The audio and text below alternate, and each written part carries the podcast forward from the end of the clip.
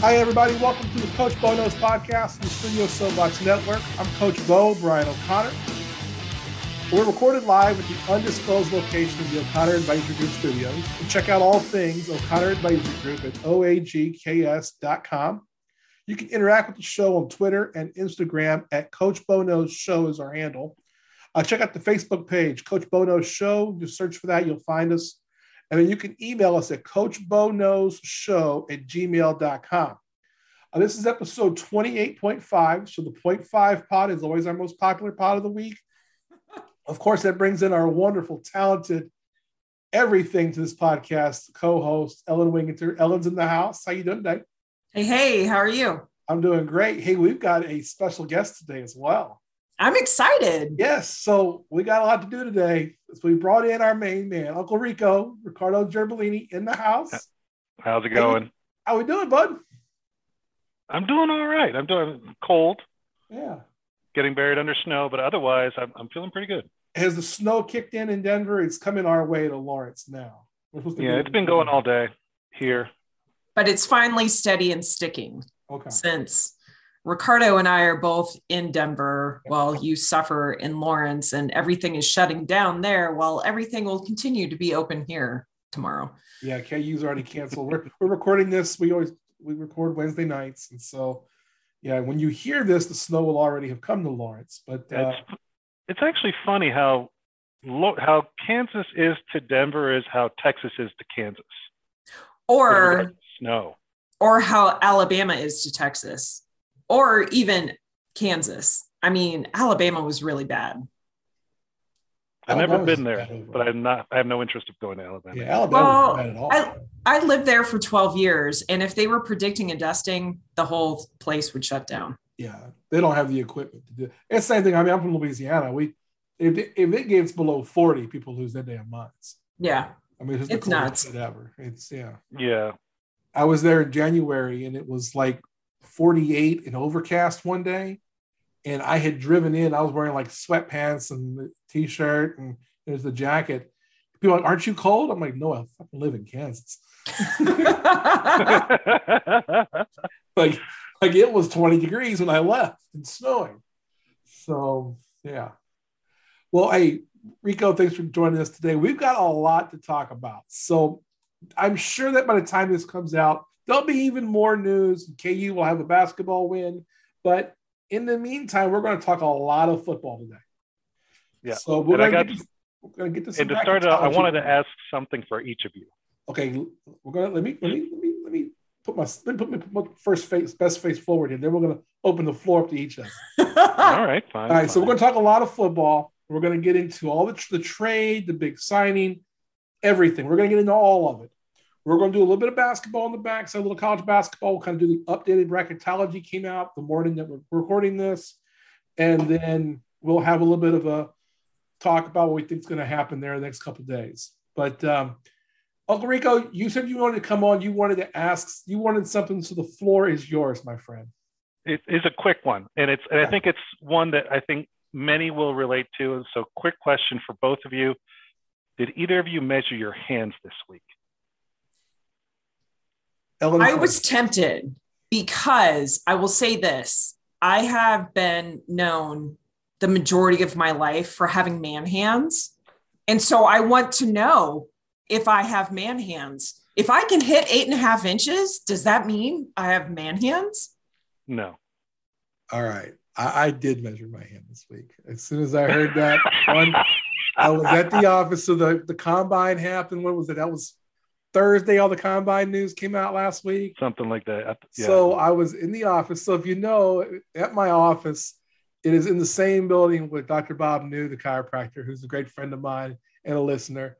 And Dr. Bob had, a, it was a time I could tell he didn't have any patients. There was no patients in, so I didn't want to bother him. I don't like to bother him when he's got patients in the building. So it was real quiet. So I walked over. I said, put your hand up. And he puts his hand up and he goes, God damn it, I know what you're going to do. So we measured his hand. We measured mine. And his is slightly bigger than mine.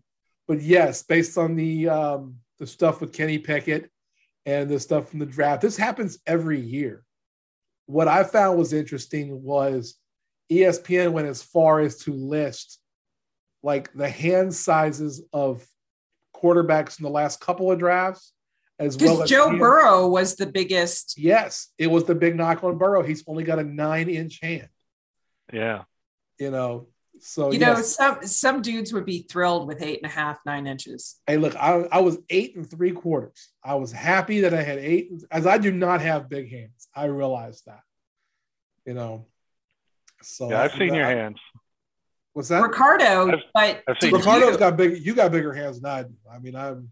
I probably have hands closer in size to Ricardo. Yeah, Ellen, I think your fingers are longer than mine. I kind of Yes. have sort of. Yeah. Ellen, see, that's that's how I can you can tell Ellen doesn't have man hands. She has nice, long, slender fingers.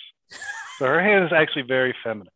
My I like a- can't wait for some weirdo to come through this and just listen to it. And you know, Ellen, if you I want to do I want to know who it is. Ellen, if you ever wanted to do an OnlyFans, you could probably do it just based on your hands. There you go. Just, just saying. It's a side gig. That's not Just like something I'm. Well, right I, I, that's something I'm interested in or paying for. But you know that Ebony is still trying to get me in that hustle. So you know, I, I, I'm not gonna. We're gonna, we're gonna get her on here in a few weeks. I know you guys are working on that. Well, we get her on here. That's going to be a question. I think Ricardo and I are just going to have to get together as we've talked offline and do a hand measurement and see who's bigger. Yeah. Ricardo, did you measure your hands? I did measure my hand. I did it yesterday, as a matter of fact, right, what was, because it what popped into my head, and I was like, I'm kind of curious. I bet you were nine and a half. I'm over nine and a half. Oh, wow. I was. I'm. I'm a. Sh- I'm a. Sh- just a, a, sliver under ten. I'm about nine and seven eighths. Did you, you know, Ricardo, the more impressive thing to me, I, I, I it's impressive that you were, you have big hands. I know you did. Um, the more impressive thing, other than the idea that Kenny Pickett has small hands, was did you see when my man, the big man, ran? I got to find No. this again. Oh my god! Oh, he ran like a four six or something. like yeah, that? one of the big guys ran like a four six at the combine. Let me get it up here. Um, And also, I would Here, carry here it you- is. Here it is. Uh, Georgia lineman Jordan Davis at 341 pounds runs a 40 and 478. Yeah. The last time I remember a, a big time sub five was Terron Armstead, who ran like a 4 7. And that dude could just flat out play. So the other thing I remembered and where the idea when we were we did the hand measurement thing was the um, the Minnesota tackle, uh, Daniel Faalele, who came in six foot eight, 384 pounds. That's a big dude. The That is a big- big dude. second biggest recording of size in the history of the of the uh, com, of the combine. I still want to know though how hand and foot size correlate. It's supposed to be like the the knock on Kenny Pickett It's supposed to be that his hands are small, and while that wasn't a problem for Drew Brees or Joe Burrow or some others, they're saying that that is the cause of why he had 15 fumbles in his college career. He has a number of Yeah. fumbles in his career. Yeah, I understand, but I was. I was going completely off track. You're going off the size of hand, the size of something else. You would know that better than we would. Just I mean- saying, I want to know how they correlate. I look, I'm gonna be honest, from my experience, they're right on track. I mean, you know, I, I'm an average hand size, I'm an average about everywhere. I'm I'm not gonna be I am not gonna measure well at the combine in any category. I, I, I'm, I'd I'm rather not not lie anything. about these things. I, Anything- I throw it out there. at this point, yeah. At this point, anything I say will be taken wrong. yeah. That's okay. That's what we're here for. Okay, then if I was at the combine, girth might be my winning stat. And that's and that's impressive. I'll Also take that. benefit. Yeah. So yeah, that, there you go. See, today we, we find out something new every day. All right. Now, Always taking Edith, the wrong way. Edith, do you need to have something, or do you want to wait till later in the show about this? Mine? Did you have something you wanted to talk about as well? You did. I mean, so I had two things. I'm going to give myself a shout out because Oh, when yes. this drops, it's my birthday. yes. And so happy birthday to E Dog over here. yeah, on the uh, 11th on so Friday, go to what I want you to do is I want you to go to Instagram, Ellie's bedhead, shout her out, give her a happy birthday. you know, you know, find out what our OnlyFans is and send her twenty dollars. Whatever you got to do, you know. Whatever. What's up? Gift, But- gift cards sent That- care of the Coach Bo Knows show will all get to her. That There would you be a great day to premiere your OnlyFans for your Oh, hands. it, it it would be while I'm at the car dealership getting my car serviced, and this is literal, not figurative. Yeah. Um, so that's how my 45th birthday is going down. It's super cool. But the other thing I wanted to mention as an aside is that LSU got notice of allegations yesterday Yeah, I saw. Mm. with Will Wade. And um, given that KU's stuff is still pending with Adidas and everything else, I find it very curious that they're dropping it on the eve of the tournament. And I don't know what other dominoes are going to fall. And I just was kind of curious because you were hoping that LSU would try to make a push, probably in the SEC tournament get in, see what they could do. But what are your Right now- thoughts? Well, right now, bracketology's got him as a six seed. I saw that. Lunardi has him at six, which is three spots higher than I think they would have been normally. I, I, they, they team seem to always get screwed and put on that eight nine line. So, anyway, um, no, I, I think there's a timing piece to that. I think that they always put a timing piece to all these things. I think they want LSU's a team that can upset somebody, that could upset an Auburn or a Kentucky in that Mhm. tournament, and could push a team that might be able to get a one seed from being a one seed because both Kentucky and Auburn are going to have to do well, you know, if not get to the championship game, just to get a one to try to get a one seed. Right. I think it's only one of them will get one, and they'll be whoever's the champion, and they'll have to get some help, which Baylor, KU, we'll talk about that later. Correct. I think there's some timing things to this. I think it's a lot of bullshit, to be perfectly honest. and, and and maybe they broke rules. They probably did, but this is the same stuff we heard when there was the investigation on Kansas, Uh-huh. um, LSU. I think Louisville was involved in it. There was five or six. Auburn. Auburn was. It, it's it. The timing to me is an issue.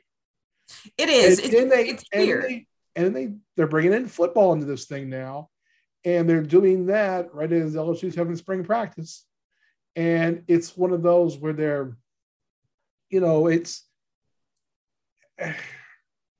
I find the timing to be very strange. So, in other words, the NCAA is doing a really weird flex at this point. Yeah, they're trying to fuck with LSU on this. And I think that's fair. Yeah, I, I, What else is new? I don't want to be the guy who says my favorite team's getting fucked, but my favorite team's getting fucked. The thing is, is I don't think anything's going to come of this. I think nothing comes of all of this. I think that what, in what grounds does the NCAA have to stand on right now? With all the changes and all the NIL stuff and everything that's going on, how can they enforce anything from two, three, four, five years ago? Yeah, I, I'm. I think that's an excellent point. I'm going to be very curious how they try to leverage any kind of penalties and then defend them Yeah. in any kind of appeal because Yeah. every single school will appeal given NIL and everything else Yeah, that and, and current really, and it may not be just LSU on this, but LSU's in the SEC, and the NCAA does not want to piss the SEC off because there's already talk at the NC at the SEC. You can say, "Hey, fuck you. We can leave football all behind." it's that that breakaway thing is not going to happen. I think football happens. I do. I think it's a few years away, but I think it happens. Where just football In- leaves the NCAA. In fairness, Bo, that has been said multiple times over many years about the E Oh, SEC. but we're seeing it now with ESPN's new contract with the with with SEC, the Big Ten's new contract they're about to get, which is going to be just as big as the SEC's. That's going to give them the power too. It isn't just the SEC; it'll be the SEC and the Big Ten. And I mean, look, I mean, Texas and Oklahoma going to the SEC was this is something where all this money, there's just as much money going directly to the schools through the conference than what the NCAA can do for them. And I think the first shoe to drop, it'll be, I think it'll be after the Big Ten makes their deal, which will happen this summer. It'll probably be with some kind of a combination of Fox and NBC or CBS, and it'll be a $400 million deal, which will be able to expand as that conference expands, just as the deal that ESPN ABC made with, with the SEC. The, the deal gets bigger if they expand the conference.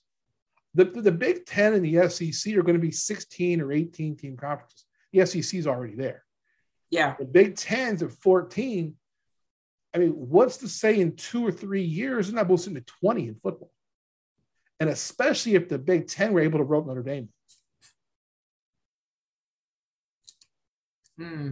If, if NBC got involved as one of the people that takes the Big Ten, then maybe they make that side deal with NBC with Notre Dame. You got a deal going there. Now you can see those two conferences go to 20. You could see the Big 12, or the, I'm sorry, the Pac 12 go to a, a, big number. Well, they're already at 16. So yeah, they go if they go to 20, you got 60 teams there. 54. All right. My math's a little off. 48. 48 teams right there. That's at 16. So, yeah, I mean, that's you get them all to 20, it's 60 teams. I mean, that's that's enough. You wouldn't have to worry about the NCAA as to say. This is true. The issue that's where it comes. It doesn't come right now. This is not going to happen now. It's going to happen after the Big Ten, and then after the Pac-12 gets uh, gets something after this. Those are the next if it, two. If it, yeah, if it happens, it's we're probably five to ten years out. I would think we're four or five years out. Yeah. It, it also if that even happens. Yeah, it also has to be an expansion of the college football playoff.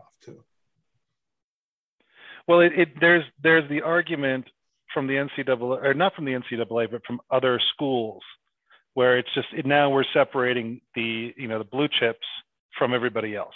We've already that becomes got, one league and everything else. But what I mean by that is, you know, you, you start looking at your pre-conf, your pre-division games, your pre-conference games, your, the, your warm-ups, if you will. Those those disappear yeah. immediately.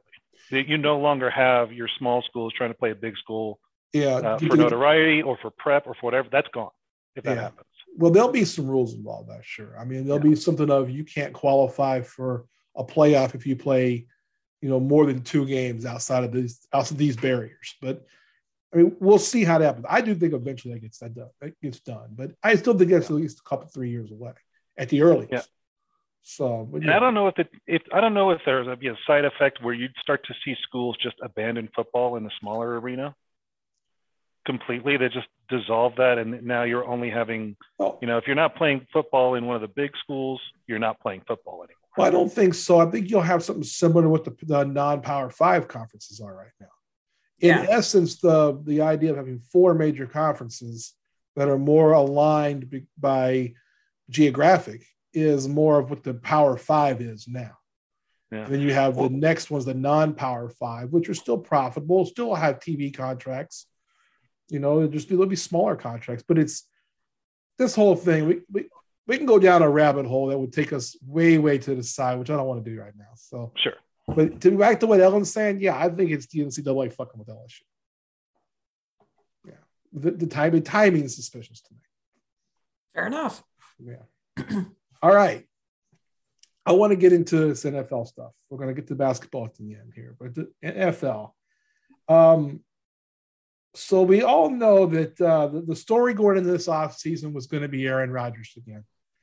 Aaron Rodgers was on Pat McAfee on was that Monday and says he's staying.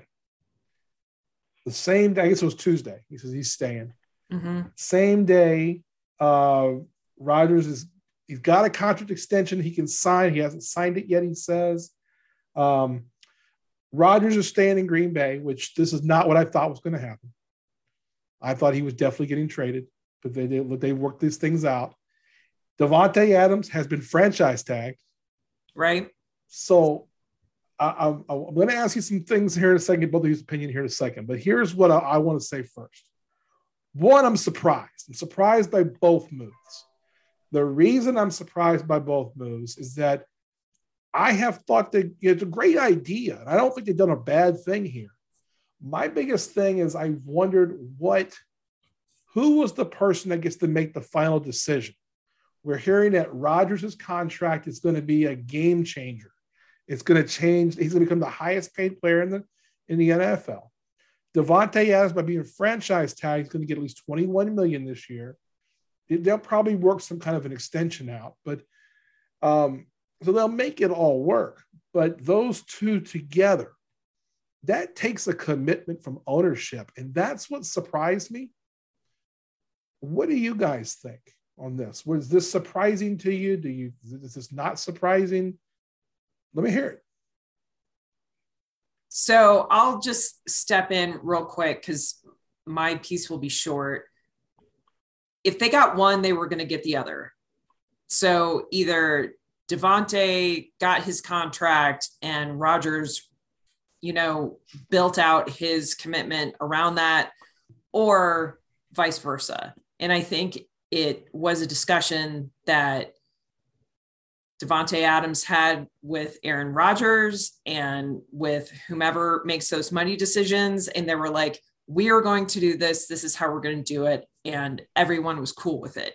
What I found fascinating, and just shout out to my coworker, Eric, because I happened to be in the office on Tuesday when all this kind of played out. He goes, Oh, well, um, I guess the Broncos are getting Russell Wilson before any of that kind of fell. So it's interesting to kind of see some of the other chess moves that teams were doing by yeah. the Broncos hiring the Packers offensive coordinator mm-hmm. As their head coach, probably with thoughts of bringing Aaron Rodgers over here and all that kind of changing midstream. So, Ricardo, what are your ideas around this? I'm I am shocked as as Bo is because we and we talked about this Super Bowl night. Mm-hmm. Neither of us believed for one second Aaron Rodgers was staying in Green Bay, no. and, and I believe that because I didn't think Green Bay gave him his best chance to win another Super Bowl. He's been there, you know, quite a while since the last one. And there just seems to be something dysfunctional there. Not, I don't know if it's the team, the GM, Aaron, I don't know what's going on, but they just can't seem to close the deal as well as they do during the regular season. And they get into the playoffs, they just can't get to the big game. So I thought I I did not believe he was going to stay there. You know, however much of last year's drama was accurate or inaccurate doesn't matter. I thought he was gone, and if he was gone, I agree, Owen. Adams was gone. Mm-hmm. Him staying, and, and the, the thing that is holding true is showing right now is that whatever Aaron Rodgers was going to do, was going to start the domino rolls on everything else in the league. Yeah. Nothing had really happened until he said he was staying. And now we've seen domino after domino fall across the league, and they're going to continue to do so uh, after this. Uh, that changes are happening. Russell coming here, the the Wentz uh, Wentz conversation, who's getting tagged, all of that kind of just lynched on Aaron Rodgers. Yeah. So we knew he was going to take his time on this. It wasn't it wasn't going to take forever, but he wasn't going to rush the decision. That he's staying shocks me. That um, that Adams is getting franchise tag because of that or as part of that doesn't surprise me at all. Yeah. Because they, they had to do something to keep him. Yeah.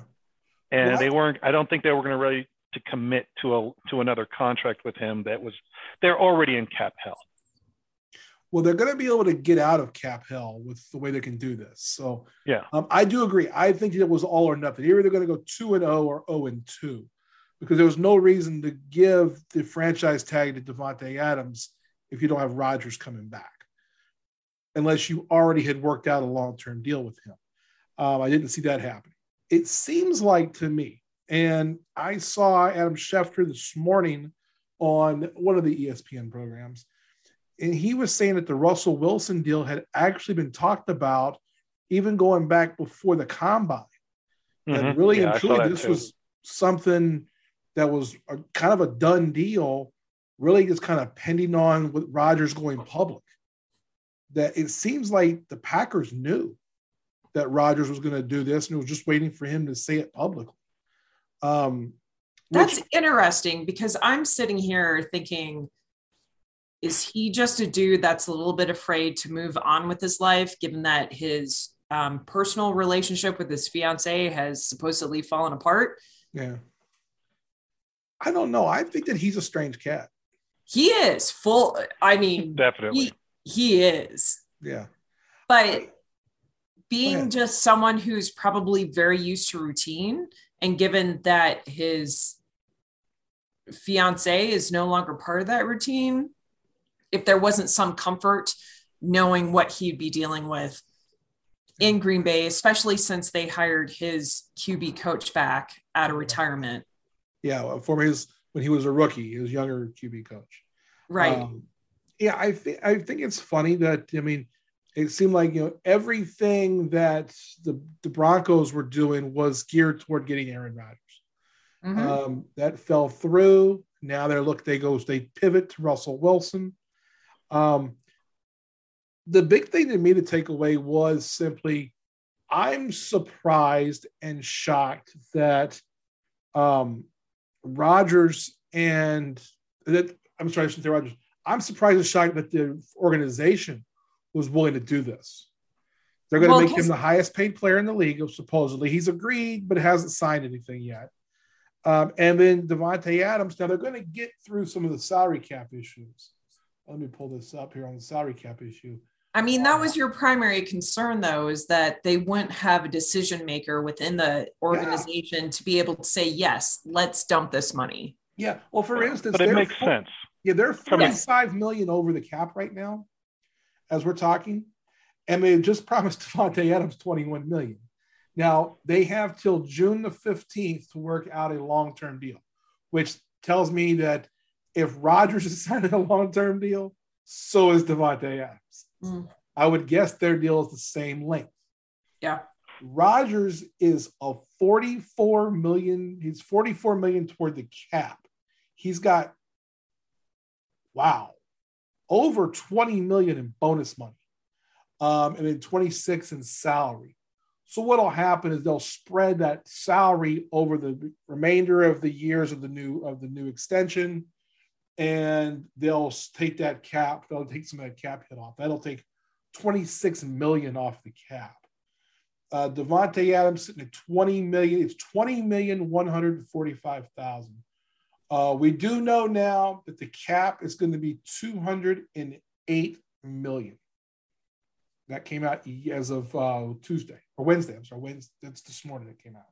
Okay. So yeah, uh, the Packers are now going into these two deals. They have, with these two deals not being finalized yet, the Packers are now just barely the last place team as far as effective cap space. The Saints have moved have somehow moved heaven and earth and lost 30 million of their salary cap issues to move yeah, under the Packers. But from an organizational standpoint, this is not surprising. Green Bay has not looked good since the start of this whole Aaron Rodgers debacle last year. No, I agree. So, so getting Aaron Rodgers to stay is a huge win, you know, publicly for the organization because everybody's agreeing that he's the most talented, he's the number one quarterback you need to get, he's going to get paid. But if you're a Green Bay and you lose Aaron Rodgers, how do you replace that? How do you move on? Forget replacing that. You can't replace him. How do you move on from that? Yeah. It, it's it is a no brainer. If you can get him, you have to get him because quarterbacks are a premium right now. Yeah. Well, and I was going to talk about the premium thing on the quarterbacks here in a minute. Um, where does this leave Jordan Love? Why not leave him in the position that Aaron Rodgers was coming behind Brett Favre? Well, by thinking there is this is going to be year three for Jordan Love. Let me make sure I'm correct here. Um, I'm requesting a trade. If I'm Jordan I, Love, I want to have to try to move him. So um, Jordan Love is under contract this year and next. Next year will be his. This is his third season, so his rookie contract ends in the 2023 season. Now, normally, if you have a franchise quarterback, you've got to know if they're good, if they're going to be your franchise guy. Well, by now, by the third season, by the third season, even if you set out year one, he set out now year one and two. Can the Packers afford to sit him out year three? Because then he's going into a pos- what do you do then? You're giving Rodgers a long term contract. Jordan Love's not seeing the field as the starting quarterback unless Aaron Rodgers is injured.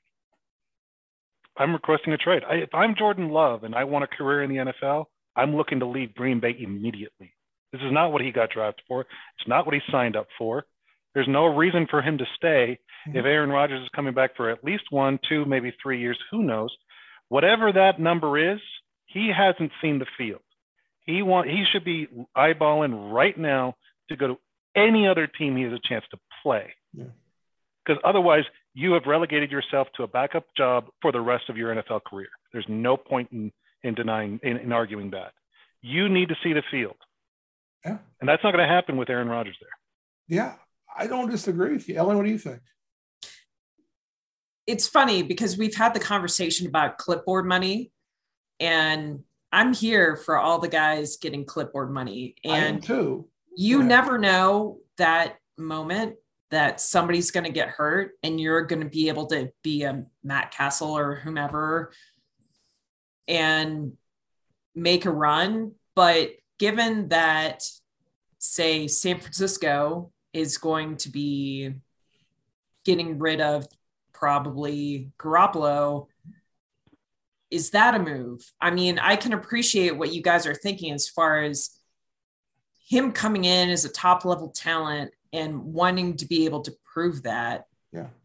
At the same time, I just, it's one of those things that I think we, as fans, especially, and as franchises, we've forgotten that quarterbacks need to have time to season and be seasoned. But if you're not seeing the field, you're not getting that chance to get the reps in the game. So I, I, I don't know necessarily where it lands. Well, I think the fact that he was a first round pick, you know, he was a first round pick in 2020. Um, I think that you have to let him go at this point and get what you can get for him. Here's the real question on this Did they do this because of Aaron Rodgers? Or did the Packers do this because the one game Jordan Love has started, he wasn't good in? You can't judge a quarterback on a single game. I agree with that. I agree. Ricardo, do you think that had that that played into it at all? No, I, I, I, there's no way. You, you, you get a rookie quarterback, you get a first gamer. They don't know the speed. They are not accustomed to playing in the NFL. He's a three, you know, he's going into his third season, and he's seen the field what once. I think. Uh, what? Yeah, he's been. He started one game. He started one game. He's, you know, that's it you don't know what you are until you've played a few games. Well, I agree. So that's my thinking is that okay, so the team that knows him the best is the Packers. They see him at practice every day. It, do the Packers think so little of him that they've just said, "Hey, yeah, you were a first round pick, but you are not who we thought you no, were going to be." No, it's a no brainer decision. He's got to go.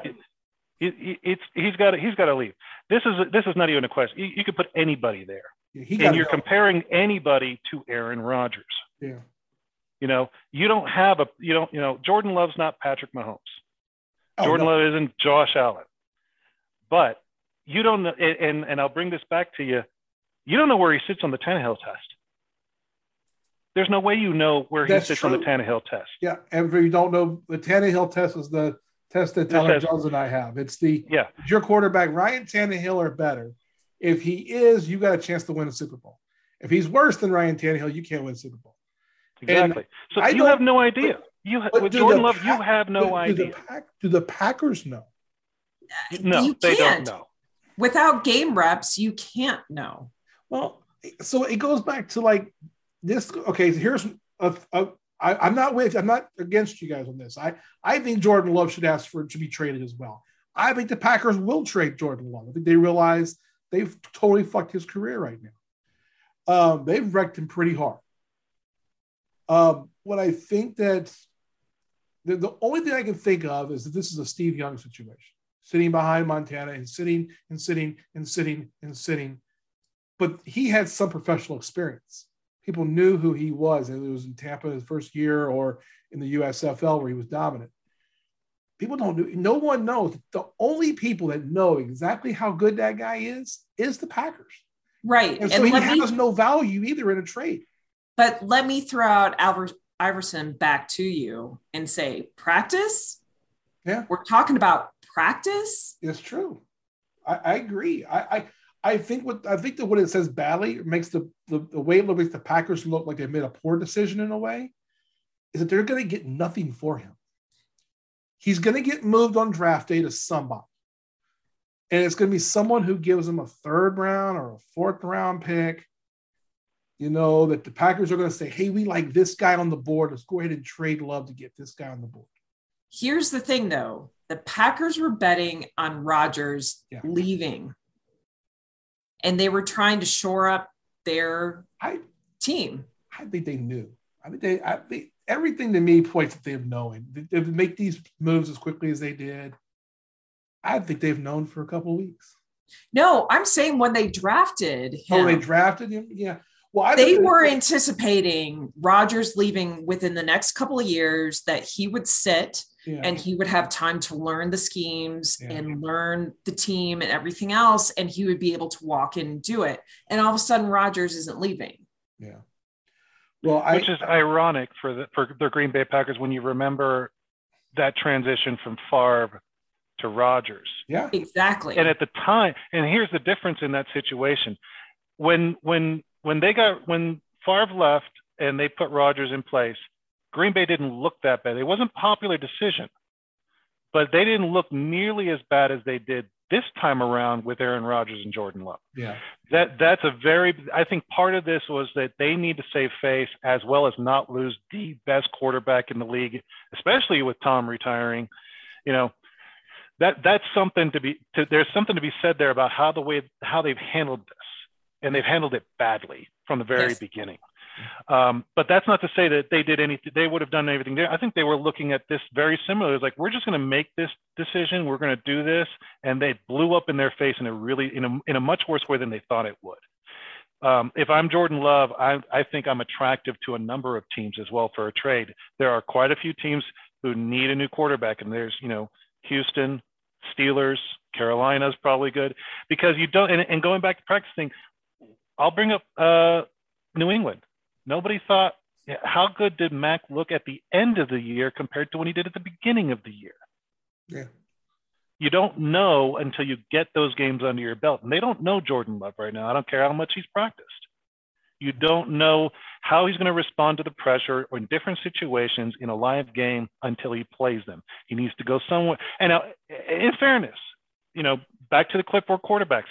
If that if if his mentality is now this is a good career path for me, I could be a second on a clipboard, you know, for some time and have a nice career. I'm seeing it done by other people. His priorities might have changed since he got drafted.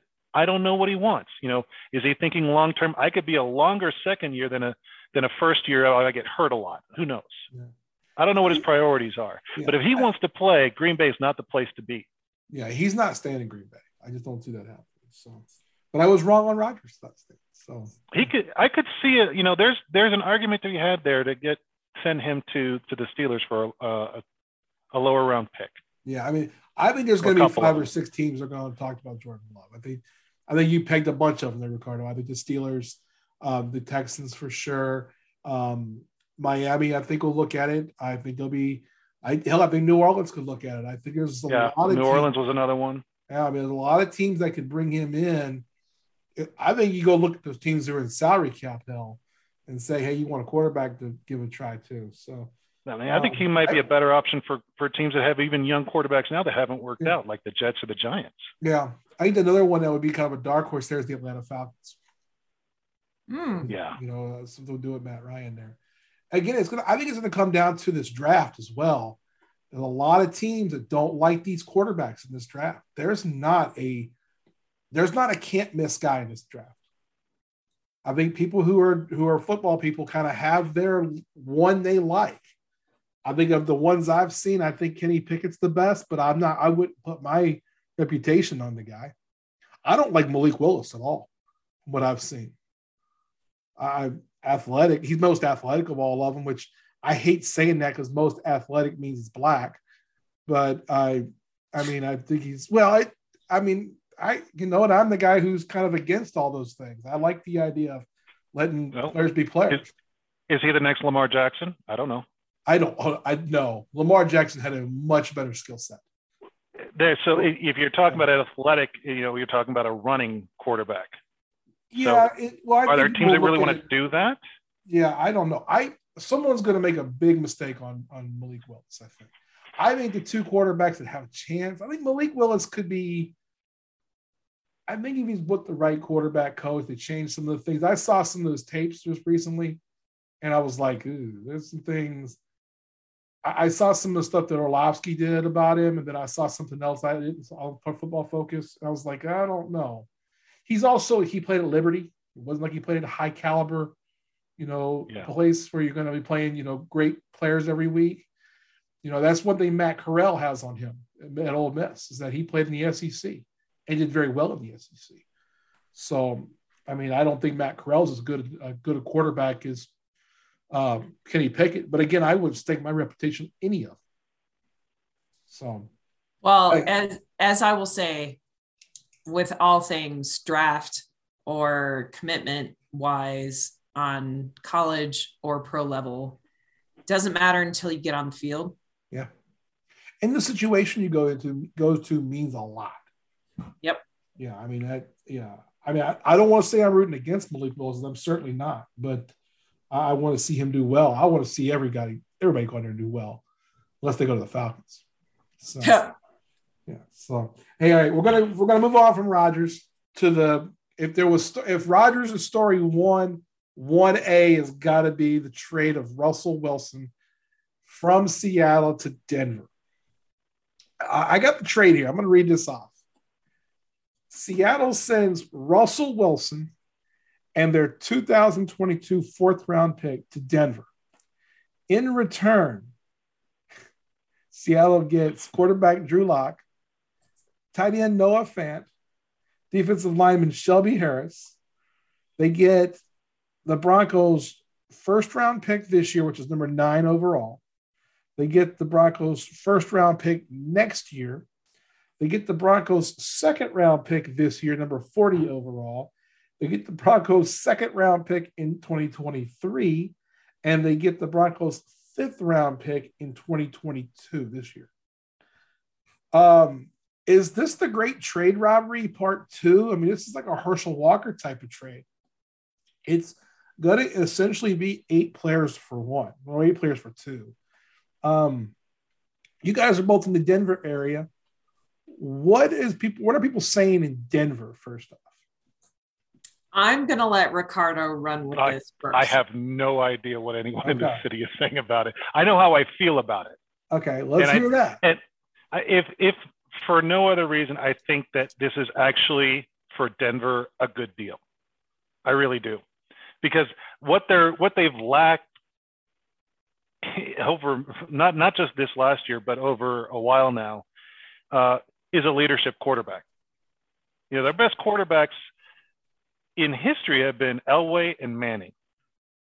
Guys that come in, they are leaders in the locker room, they're leaders on the field, off the field, across the board. Russell Wilson is a top tier quarterback. He is a leader on the field, off the field, in the locker room same thing. They have, and, and part of this, and well, um, I don't think we need to delve into this too much, is that I'm not a big fan of Elway as a GM. So there have been, he's been fighting for a decent quarterback every single year. He's not very good at it. Um, and I don't think he, I don't think he was a very good GM in general. Um, but to me, this is as this is it is uh, for me. I think is good for Denver. I think they get a leadership quarterback, right? You know, still with years and tread on uh, you know on the tires left. He's he's what 30, he's 33 right now. Mm-hmm. He's got a few years still to play before we're even approaching the the Aaron Rodgers ages of is he retiring? Is he going to stay or go? I think he's right in that uh, sweet spot of still got all the athleticism and has the maturity and veteran position to really take this team to another level, and they need it. They've got talent around, but they don't have that next level step that they need at a quarterback level to change the game. They're not in contention. You know, if without Russell Wilson, without a decent quarterback, they're not in contention in this division. Well, no, I, I, I fully agree on that, and it's interesting because I'm seeing stuff about um, friend of mine from work let a couple of season tickets go. She had four, let two drop. I'm curious what she's feeling right now. Uh, ticket prices are going to run a little bit more of a premium, especially than they had the last couple of seasons. I'm also curious, frankly, assuming the trade goes through, because I presume that Russell is going to pass his physical, how this is going to. he already has. Oh, okay. Yeah. The only reason it has not official is that no trades are official until the 16th. Okay. So um, I hadn't heard that he, even this morning, it was still pending physical, blah, blah, blah. That's what but, I heard. Too. In the calendar. Yeah. Um, how this influences who comes in as ownership? That's a good question. Because he's going to be a black quarterback on a team that could possibly have a black owner or a person of color as an owner. And I wonder if that's going to have any influence on what that impact is going to be. I'm glad that Elway is out of the equation, frankly, because I agree with you, Ricardo, on that front, a thousand percent. Um, but I just kind of wonder what that interplay is. And, you know, and then you get somebody like Von Miller who went to the Chargers for a season, who's Rams, according, or excuse me, to the Rams. Um, you know, according to Twitter, his own Twitter feed is like, oh, I'd like to go back to Denver. Why not? I was actually thinking the same thing this morning. Like he was only on a one year contract and he's got his ring now. Yeah. Why not come back? And I mean, one of the things that Bo and I talked about, I think a couple episodes ago around the Pro Bowl was how are these people, how are these quarterbacks and other team leaders recruiting other people to come to their team? Yeah. I mean, yeah. That's a good point. We talked, we talked before about destination. Yeah. Russell Wilson coming here makes Denver a destination for certain players. Yes. Yeah, I think that so in that division, we've heard all about this all week now. since The trade's gone through or the trade's been announced. You know, this is this is the quarter the division of quarterbacks. I mean, you've got Mahomes, now Russell Wilson, Justin Herbert, uh, the Raiders have Derek Carr. They're gonna have R.I.P. there. Yeah, a dead man walking there. Um, he's either got to wait for that trade to happen. He's either going to get traded or he's either going to get cut or extended. One of the two yeah i mean but um I, I, think that it's interesting i think it's interesting in a lot of different ways so i love your angle ellen of, of the, the ownership and you know what's going to be expected. I think russ is a quarterback also that has got some cachet and name. People know who he is. Um i think it makes the broncos an all-in kind of team right now. Yeah. I think the most impressive thing i think it's a lot to pay. It's a lot to pay. But I think the trade works. And I think the trade works for one reason. The three players that threw in, they didn't get the the Seahawks. I mean, Drew Lock, you're getting rid of the quarterback. He's going to be the backup in Seattle. He isn't going to be the starting quarterback in Seattle. They're going to be. Who they're going to get the start. Yeah, I mean, they'll find. They'll. I mean, he. They'll either find somebody or draft somebody, and then Drew Lock's a one-year quarterback. You you wait and see. He's going to be the starter because there are too many teams looking at quarterbacks, and and you, you got to look around the league at who's available. That's true. We're gonna go. We're gonna go there next. And and I'll tell you now, right now, if I'm a quarterback, the most attractive place uh, to go to sound and it's gonna sound weird, but Pittsburgh. Yeah, maybe. Mike going and, and it's not. and It has not. It has. It is simply this. Mike Tomlin. When was his last losing season? He's only, exactly. He, hasn't, he He's one. never had one. He's never had a losing season. And well, to play for a coach under that kind of pressure, who has not had a losing season, knows how to win with whatever he's got, is very attractive for a quarterback to go to. Yeah. Well, let's stay on this Russell thing for a minute. We're going to get to that in a second with the quarterbacks, the other quarterbacks sure. out there. Um, with this. So I think Denver's all in now. I think Denver's going to, I mean, obviously, you give up that many draft picks, you're one and two, two years in a row. And they got a couple of these picks in other trades. One came from the Von Miller trade, a couple other things they've done. But I think the big thing, every trade I had heard, whether it was for Rodgers or Wilson, we heard these kind of pending trades. Every one I heard had one of the big names in there, whether that was somehow Denver got over on this to me. They didn't give up any of the three wide receivers. Jeudy, Sutton, Patrick all stayed. Every everything I saw, one of them was leaving. It was never going to be Jerry Jeudy. Either Courtland Sutherland or uh, Patrick was going to, or Tim Patrick was going to go. One of them was going to go. They didn't give up Chubb, and they didn't give up Surtain. I I will say that the timeline of Jerry Jeudy's Twitter account yeah yesterday that was, was amazing. Yes. We'll get you gotta get there in a sec. Yeah, if you didn't see it, so he he sees that Rodgers is staying. He puts out like, you know, bummer, whatever, whatever it was. Oh, I did yeah, I did see that. And then what was it like an hour later? He's like super hyped because now they got Russell Wilson. Yeah. But every like, you know, mock trade I saw either had one of the three receivers or Patrick Surtain Jr. in. And the fact that they didn't give up any of those five young players, the three receivers, Chubb, the best pass rusher they've got, and Surtain, the best corner they have, I think it tells me that they really are betting on this is going to be a now kind of thing. And I think that now Denver gets added to that list that, you know, Ellen and I, we talked about this for weeks now. They get added to the list with Kansas City, with Cincinnati, with um, Buffalo, of destinations these free agents are going to want to go to.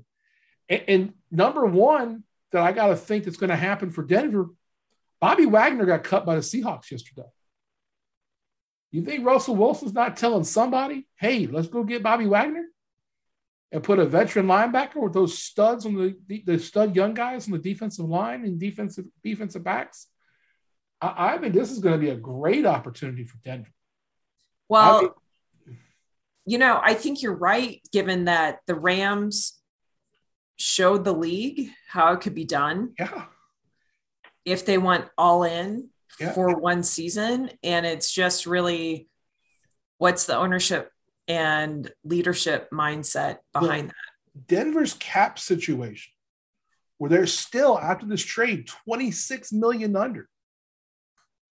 Mm-hmm. They're in a situation with those five young players and Russ. They can fill in one year deals for guys left and right. I mean, if you're them, you got to be calling guys like Leonard Fournette. You got to be calling guys, I mean, just left and right. Hey, let me get, can Matthew come in here and play for two seasons? You know, something like that. I mean, why wouldn't you make those phone calls now and just kind of keep it moving down the field? I think you hit the nail on the head, Ellen, that I think Denver is taking the Rams playbook and saying, we're not going to worry about the draft picks. And they can do it not because they're veteran laden, but because they hung on to all five of those young players. They couldn't have done that if they'd had to have given up Bradley Chubb or Patrick Surtain. Yeah, I think that's and a great Jerry point. Jeudy and Jerry Jeudy. If they kept, like, I mean, just keeping those three is worth it. And they have a tight end they liked, they can replace Noah Fant with. So it to them, I mean, I mean, Lock is basically nothing in this case. Shelby Harris is a fine defensive lineman, but you can find one year defensive lineman. You can go get a guy in the third round who can play a little bit interior. You've already got the stud on the outside. I mean, it, I think it's a great deal for Denver. I think it makes it really hard. And it makes it to me, as someone who's an outside observer, these, none of, neither of these two teams are my team this makes it incredibly hard for the Kansas City Chiefs. So, Ricardo, I would be super interested in your view on this because I'm more of a Chiefs person and you're an anti Chief person. yeah, always have been. Well, this, this is hard. And, and, let, me, let me ask you this, but, and because you brought this up, you brought this up before, and, and I was, I was curious if this changes anything You've said that the only place that Gronk would go would be to play with Burrow. Well, Does this become attractive as a tight end, offensive Yeah. tight end, to suddenly go do a one year deal in Denver for him? it does. Now he's under contract still. Um, yeah, but and and they do. Denver does supposedly really like the tight end they have. It is um, Albert. Oh, I'm going to butcher this name. Um, Okwegenbon. I I'm not. Oh, yeah, yeah. You know no, no, no, and, and it's and that's he was a I mean, fourth round pick in 2020. He's been good. Sure. Um, and he's someone that they really, really like. Athletic. I mean, he's 6'5", he's 250. He went to Mizzou. He's a big guy. Sure, Um, sure, but but is he a is he a Kelce or a Kittle? No, he's not. He's no, not. he's not. But he He's could not. be he, he he could be good enough. And with those three receivers, I mean, that's the thing. They got three receivers that nobody is. I said True, last true. season, I thought Denver had one of the best. That's what was so painful watching them play a couple times. Is Drew Lock is the really bad driver with two DUIs on his record, driving a fucking Corvette because they had Hey, no, no, no, no, no, no, no. We it's not all on Drew Lock. Teddy Bridgewater was the quarterback. Yeah, that's And- true. But Teddy Bridgewater played well there at times. Mm, At he okay. time. He- Teddy Bridgewater is not a franchise quarterback. Bo, Bo, But- put Teddy Bridgewater in the Tannehill test. You know, he does not pass the Tannehill test. I agree. There's your answer, right? But he played a lot better than Drew Lock has. Neither of them are Uh, as good as Ryan yeah. Tannehill. I don't care. I, there's not matter. a G, there's not a GM in the league who would take who would take Drew Lock over Teddy Bridgewater. No. You blind. It- you gave the Pepsi it challenge is- 32 of them. They're all 32 tweets taking say it all. Jeudy's tweets say it all. You have Drew Lock. You didn't get Aaron Rodgers, and you're pissed. You get Russell Wilson, and he's elated. That is absolute condemnation Yeah. from Oh, a teammate absolutely. on Drew Lock. Okay. Well, it goes back to my point of saying Drew Lock is sitting there last year, and he's not a great quarterback. He's not even a franchise quarterback. He shouldn't have been there last season. This is a team that's had 11 quarterbacks since Peyton Manning left. No, Drew I Lock is a clipboard. Yeah. He he is, but they also traded for Teddy Bridgewater to come in and start the season, and you can't wipe the Broncos season Yeah. because that initial front end run that everyone was super excited about was because of Teddy Bridgewater. Okay. I see where you're going. I, I, I saw it differently. And Drew Lock only came in because Bridgewater got hurt Yeah, this season. But it, but really, you look at it. I mean, you're upgrading quarterback. You don't have to upgrade a lot around it. That's a really good. I mean, Yes. that yes. one But your three- target is your your goal here is Okay. first you got to beat the Chiefs. Yeah. You can't just come and get in the play. You got to beat the Chiefs and make a Super Bowl run. Yeah. That's the goal here. You got to if you're going to level up and line up. Yes, you, you got the Raiders. Yes, you have Justin Herbert and the Chargers, and they're coming along. I, I agree with you, Justin. Her- I think Justin Herbert's a, a great talent, and I think the Chargers will be something very special. But your main goal here is you got to win the division. You got to beat the Chiefs Yeah. twice. Period. Yeah. No matter what, you got to beat them twice. Well, you got to you got to beat the Raiders, but you got to beat the Chiefs twice, no matter I what. I just I think they're built to win. I think they're built to win now. I, I like what they got. I think those and I, again those three receivers to me, I think they're the t- I think they're in the top five as far as receiver cores in the NFL. yeah, and it they're could be- poised for it. Yeah, I mean, and then I love the defense when you've got Bradley Chubb is a stud. I mean, he's just he's phenomenal. He's what you need in that division. A guy that's going to attack quarterback. He's going to attack Herbert. He's going to attack Carr. He's going to attack Mahomes. And then Patrick Surtain Jr. is, I mean, he's his father's son, but he may be even better than his dad. His old man can fucking play. a lot of fun. Um, Surtain is, is incredible. And the fact they didn't give up any of those guys in that trade, that is something John Elway could have never done. No, and I think that's a great point. And what will be interesting, frankly, is if Von Miller gets himself a one year contract, Yeah. it could be kind of electric around here. Yeah. I would love to see a, a Von Miller one year and a Leonard Fournette one year, and if it's at all possible, a Gronk one year. Oh, yeah. I, the, the, You know, the with thing I twenty six heard- million, you could work something there. Yeah, they, they're gonna they're going to. Oh, there is no doubt that the Denver Broncos are going to bring in a couple of veterans. I suspect there'll be a couple of veterans in that defense. I think Bobby Wagner would be the number one guy I'd be making a phone call to. I think that's just a no brainer there if you're that. But yeah, I Yeah, I, I think you're I think you're spot on. Um, let's get to the next big damn. How many, how many big moves have we had in the NFL this week? The Wait, third we were, one, we're at cat time, aren't we? Hold on. Jeez. uh, we should stop for a commercial. It's been so long. Um, the third one we have here.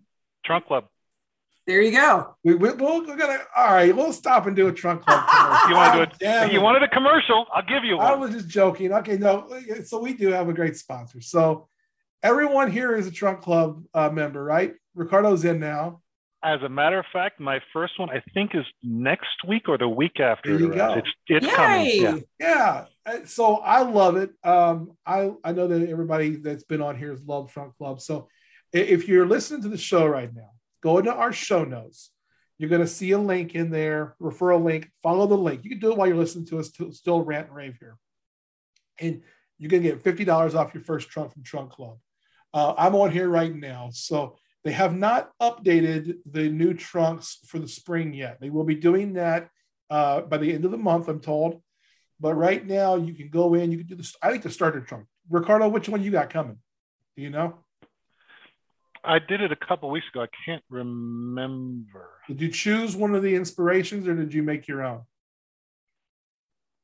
I think I'm no, I think I ch- the starter truck is the one that so I've had two friends reach out to me the last couple of weeks and they've asked about it and they've done it. Oh, a couple others who have done it now, and they've both done the starter trunks. And look, you get a lot of stuff. You do get 10 items, and it can be a pretty big bill when it's all said and done. But you get $50 off if you use our, our code the first time you do it. And keep in mind, if you don't like something, you can send it back. The ease of sending something back is so easy. or yeah. if you if you get the app and download it you, you, can take stuff out before they even send it to you in the preview. there you go. And definitely check out your previews. Go in there. If you don't like something it'll ask you why you don't like it. If it's just not your style if it's color. I don't wear things that are red for instance just not a, fast uh, you know it's not a flattering color for a big guy like me i don't like to look like the kool-aid man so when they put something that was red in my box I said, no. And he said, why? And I said, because of the color. And now I, I don't get anything red, which is what and, I and I took out mom jeans because I don't like high waisted jeans. So, yeah. man, woman, child, whoever you are, whether you're dressing on the go, whether you're dressing for the office, whatever it is you need something for, it's a great way to spruce up your your whole um, wardrobe check out Trunk Club from Nordstrom. They're a great, they do a great job. Go to our show notes, use the referral code. You just go in, follow the link, it'll take you right in. You get to save 50 bucks. We really appreciate it. It helps support those who help support us. So thank you for doing that. Uncle Rico, you still with me? I'm here. I, I did not find which one. It's not in my email. Okay, don't worry. You don't. I only know it's coming in two weeks. I don't know which yeah, one it is. Go. I'm pretty sure it's a starter one. Well, when you're and when you you're about a week out, you'll get a notification. When you do that, go on there and check it out. I know, like my last one, I removed three or four things. They'll put something else in, and you don't have to be obligated to keep everything. I know that there's a competitor of theirs out there that gives you a a special discount if you keep all the items, and you end up trying to figure out, well, I don't want to send something back because I lose that discount and you end up keeping a bunch of shit you don't want. Trunk Club isn't like that. And it's really not throwaway stuff. It's really, really good quality. So, yeah. Hey, last uh, big thing we got going on here is we've got the Carson Wentz trade. so, first we had Aaron Rodgers is staying. Then we get a trade for Russell Wilson to Denver. Now, here on Wednesday, news breaks that the Indianapolis Colts, one year after acquiring Carson Wentz in a trade, are now trading him to the Washington Commanders. I got to get used to saying that. And this trade, the Colts get Washington's second round pick this year, which is number 42 overall. They get Washington's third round pick this year, Washington's third round pick next year, which can move to a two to the second rounder if Wentz plays 70% of the snaps in 2022. In return, the Commanders get Carson Wentz and the Colts' second round pick. So, in essence, the Colts are going to get two threes, a three that can become a two, and they're going to move up five spots in this year's draft. So, um, unbelievable. So, this is just a dumb. Right? this is just uh, the Colts don't want Carson Wentz, right? Who wants I, Carson Wentz? I feel so bad for the guy at this point. All right. I want to say something. So after we're done recording, I'm going to be recording a, uh, a a piece with Tyler Jones for his podcast. And Tyler and I spoke a couple of hours ago briefly, and he wanted to talk about Carson Wentz for a minute. And he said, Bo, it's funny. One year ago, we talked about how much we did not think Carson Wentz going to the Colts was a good idea. And he played better than you and I both thought. He played, Carson Wentz played better in 2021 than I thought he would. I am not a Carson Wentz guy. I think Washington's made a huge mistake here. Now they've done it pretty cheap. They're basically trying to get a quarterback they think they can do something with. But what it shows me, and tell me if you guys think I'm off base here, it tells me that the Colts thought they that a year ago the Colts thought they could resurrect Carson Wentz. I disagree with that, but I, uh, to your to your other statement, I think Washington has done phenomenal in this. Really? So you're a Carson yes. Wentz guy here. You think? No, no, I'm not. I can't stand the guy. I think it, for me, Philly is the one that's winning in all of this. They're laughing their asses off right now.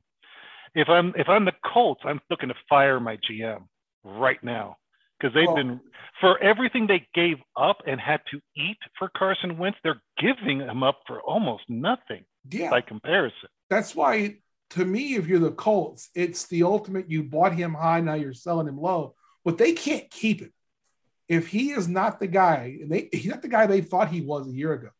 It's clear to me that when the Colts got him one year ago, it was because Frank Reich thought I can fix him he wasn't. And, and to your point, he wasn't bad this year. He was Carson Wentz. Well, no, he just he wasn't was Carson bad. Wentz in Philly. He was bad. bad. He, he wasn't was Carson bad. Wentz in Philly bad. I think that Frank Reich thought he was getting Carson Wentz that could have won an MVP three seasons ago. That's now, what he thought Carson he got. Wentz has and what he got was that good ever since. And my idea on Carson Wentz has been I think he's awful. He, we do the Ryan Tannehill um, test he's way under the bar in my view. Oh, I, I wouldn't say that. Oh, I no, way I dis- under the bar. I, I disagree. I, wouldn't that. let. I, I'm a New Orleans Saints fan. I wouldn't take Carson Wentz right now for a fifth round pick, and we don't even have a damn quarterback. here's here's what take, I would say. you, you got to remember, this, this is from a team that, in, in fairness, yes, they lost to Jacksonville, but they were one game from a playoff and they had the guy. That, and they had the guy, in, and they had a running back that could have won an MVP because of. And they and, and and I think what happened here, and and and to your point, yes, Carson Wentz isn't as good as people have thought he has been on a regular basis. He has not been that good. They leaned on him, and he crumbled again at oh. the end of the year. Now, if you take the body of the whole year, he had a pretty good year. But just like just it's typical Carson Wentz. When the game's on the line, he crumbles. Yeah, this is I don't this this is the replacements right now as ownership. At the, when the game on the line, he crumbles. Yeah. Well, for the Colts, they had to get rid of him. I mean, this was. I just can't believe that a team actually took him. That's the thing.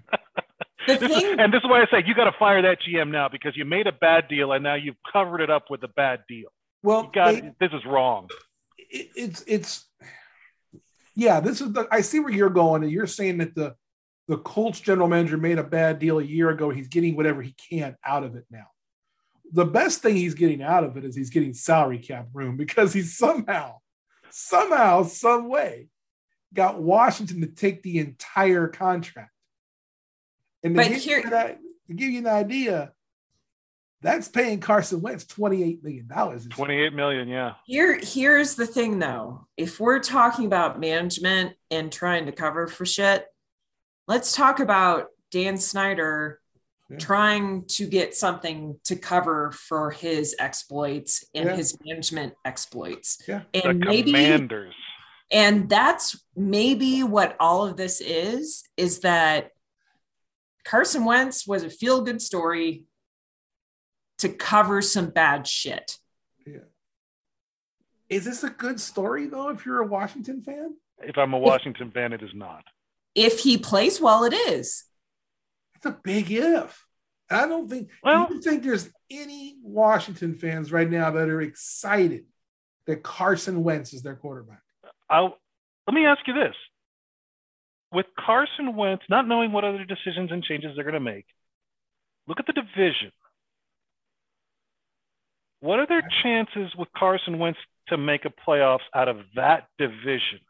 Well, I think Dallas is better. Maybe. I like the, I like what the Eagles are doing.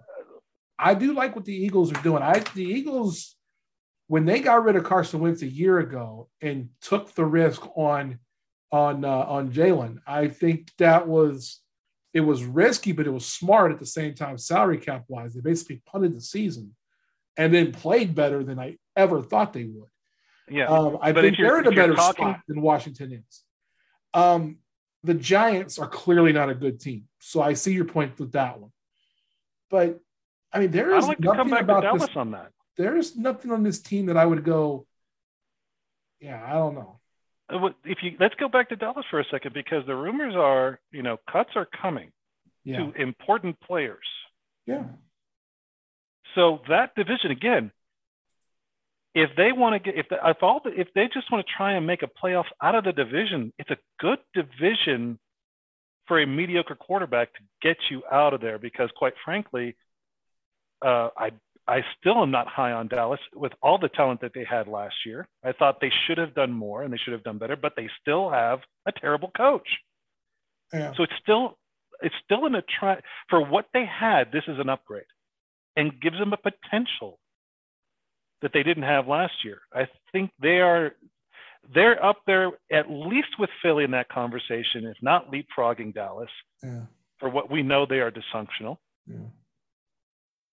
It's I I think this has got this has got Ron Rivera written all over it. This has got Ron Rivera. I want him a he wanted a MAGA quarterback. I don't know. Hey, this guy, this is a, this is the MAGA quarterback. Oh, I know, I know. We MAGA quarterback with the. MAGA coach. I watched the Hard wow. MAGA coach wanted the mega quarterback. That's what he got. And he- Wow. And he, didn't have to overpay for him. But he's and he's not overpaying It's for what they're giving up. Let me be clear. They're not giving up much. Two No. threes for that. That's not a bad deal. I'm The- not even the- talking about that. I I'm know what talking you're about saying. the- I'm that- talking about the other connection that I did not make, and that's where my wow comes from. Yeah, MAGA Yeah. quarterback, MAGA coach. That's this is. Um, the biggest problem I have with it, as far as the the acquisition of it, is the Colts not taking any of the salary cap hit. If I was Washington, I would have demanded that. But I mean, they, they're giving up very little to get the a, what they think might be a- a- they think might be a franchise quarterback. And I guess looking at it from where Ricardo you're saying is, okay, if you try to win that division, Ron Rivera is a good coach. I mean, he's done a lot with some really not Absolutely. great teams, and they were very competitive, especially the last half of the season. But I'll go by and say this: this guy is not an upgrade from Taylor Heinicke. I would put more money on Washington's success with Wentz than Heinicke right now. Yeah, Well, I would too, but I'm Yeah. just saying it's not an upgrade. I mean, it's not worth spending the twenty-eight million dollars of the salary cap this year on it. I, I think there's a I think there's a comment. We're we're, we're still kind of in the same conversation. We're talking about Aaron Russell and now Yeah. Carson Wentz. This is the quarterback shuffle. It And first- is. The sooner you can get to the table, the better dish you have. Yes, and and now it's a situation where you have to get the quarterback, and now if you didn't get Rodgers and you didn't get Wilson, there's just not anybody left. Well, and from a fan base perspective, getting a known name Mhm. puts butts in seats, right? Yeah, Because that's a huge thing in the Denver market right now. yeah. That people mean, are like, Russell Wilson is our Yeah. quarterback, and I want to go to games, and these games will be entertaining and competitive. Yeah. So- all these teams looking for quarterbacks, and now we've had these three shoes drop. What's left? Well, San Francisco. Yeah, Jimmy Garoppolo is going to get traded. as soon as so we've got we've got okay, so we got Jimmy Garoppolo sitting out there. and we've got Carr. I mean, and I and I wonder. So I we- we're hearing mixed messages in the Derek Carr situation, uh, and what I mean by that is we're hearing that part of it is that Josh McDaniels seems to like Derek Carr a little bit. The other part of it is look around that division. You can't afford to keep him, especially I- when you can get out of his contract for nothing right now. I mean, it's, I guess the option is, and Ricardo, tell me if I'm wrong, and Bo too. If you're going to get rid of Carr, who can you bring in? Uh, Yeah. People are higher caliber Yeah. to compete. Deshaun Oh. Watson, maybe. you, that that's the one. That's the one person. That's- and you won't see anything on him for a couple more months, if that. Deshaun, Deshaun is untouchable. right now, I think he is. In the He- moment, yes, but that's he's going to be tou- he's going to be acquirable this year. It A depends. months uh, depends on how this No. goes. It depends on the legal stuff. Yeah, True. absolutely. We're not arguing that. I, I agree with you 100. percent So that's what I'm saying is that I don't think he will play this season unless there has been some definitive He has a court date coming up in a couple of weeks, correct. and if there's no charges, my understanding, and I've heard this, I, one of these damn things I've heard and read. Um, the understanding is that he's going to try to, as far as civil stuff, try to settle out of court with as many of these people as possible Mhm. and try to get back to the field. No doubt. And so I, He I can't don't afford know. to sit it another year. He No, can't he afford can't. to. can't afford If he's out two years, he's a backup quarterback at best. He needs to play if he wants to play. Yeah. It's a, it's the same argument. He can't go two years and expect to come get a starting job again. Yeah. It's not going to happen. Yeah. And and with quarterbacks at a premium, there are there are going to be starting quarterbacks for teams that are just going to be they're just going to be god awful. There are there are teams that need quarterbacks for for more quarterbacks than we have available that are that that can really deliver. I absolutely agree. And there's probably going to be few um, people who pop up and surprise everybody. It's just, what are you willing to put up with? And some of that is really dependent upon the league. And I know that's something that we're going to touch on in a little bit. But Yeah. um, Well, let's get into the quarterback thing for a minute because I, I I was going to go there next. The quarterbacks. So, um, reports that we're seeing that are out there right now, um, Jimmy Garoppolo is probably the biggest name left. It- setting Deshaun Watson aside, we just kind of talked about that already. So, setting Deshaun Watson aside, um, and I do think Deshaun Watson, if he avoids any kind of criminal process here, I think he buys his way out of this stuff and he's playing the 2022 season. I don't think he's playing in Houston. So I think that'll be, a, but it's going to be a, a big trade. I mean, it's going to be something where that, that'll be interesting to me to see where he goes. Um, Garoppolo is available. Now, Jimmy Garoppolo, it'll have to be a trade, but the 49ers are all but said they're going to, to Trey Lance, the quarterback. Um, now, I don't think there's as much pressure to be as competitive. Now you don't have Russell Wilson in the division anymore. You can really give Trey Lance a little more rope to, to play with. Um, do we see Jimmy Garoppolo traded before the draft? Yes. Any thoughts to where?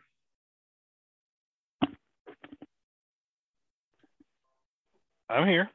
Yeah, I said any thoughts to where? What do you going to think? Give me a thought of where. Where does Jimmy Garoppolo end up? I think I think right now Jimmy G is a premium trade. I don't think, and, and, and it's it's the same thing. You're looking at the quarterback, the, the draft. There's Yeah. not much there, Yeah, it's and not. neither of them are. And you certainly aren't going to be that comfortable starting either of them this year. yeah, I don't So- think any of the three that are the first round guys are going to be starters coming out. Yeah, so but does, they, it's not that you won't; it's that you're not going to be comfortable with it. does and how many he- teams need a quarterback? does Jimmy G then get traded to say Indy? Um, San Francisco. I'm looking at this right now. Uh, one of the papers in San Francisco has. Yeah, that's report, that's one thing they don't, they're not going to want to trade him to Seattle. Yeah, Seattle's got, on the road. They're saying that the Colts are reportedly in the mix for Garoppolo. Um, I could know, see the Colts, I could see the Steelers, and I could see the Bucks. Yeah, who need a quarterback. And those are those are all three people that need teams that need quarterbacks. I mean, I think the fact that the fact that the premium was put on Carson Wentz, not in form as of, of picks in exchange, but in the the, the draft, the uh, capital of the salary cap in his case, I think it means these quarterbacks are going to take a premium.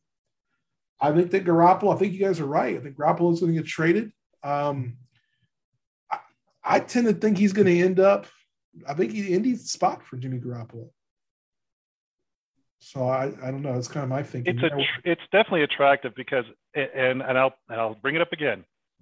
To me, he passes the Tannehill test, no question. Ooh.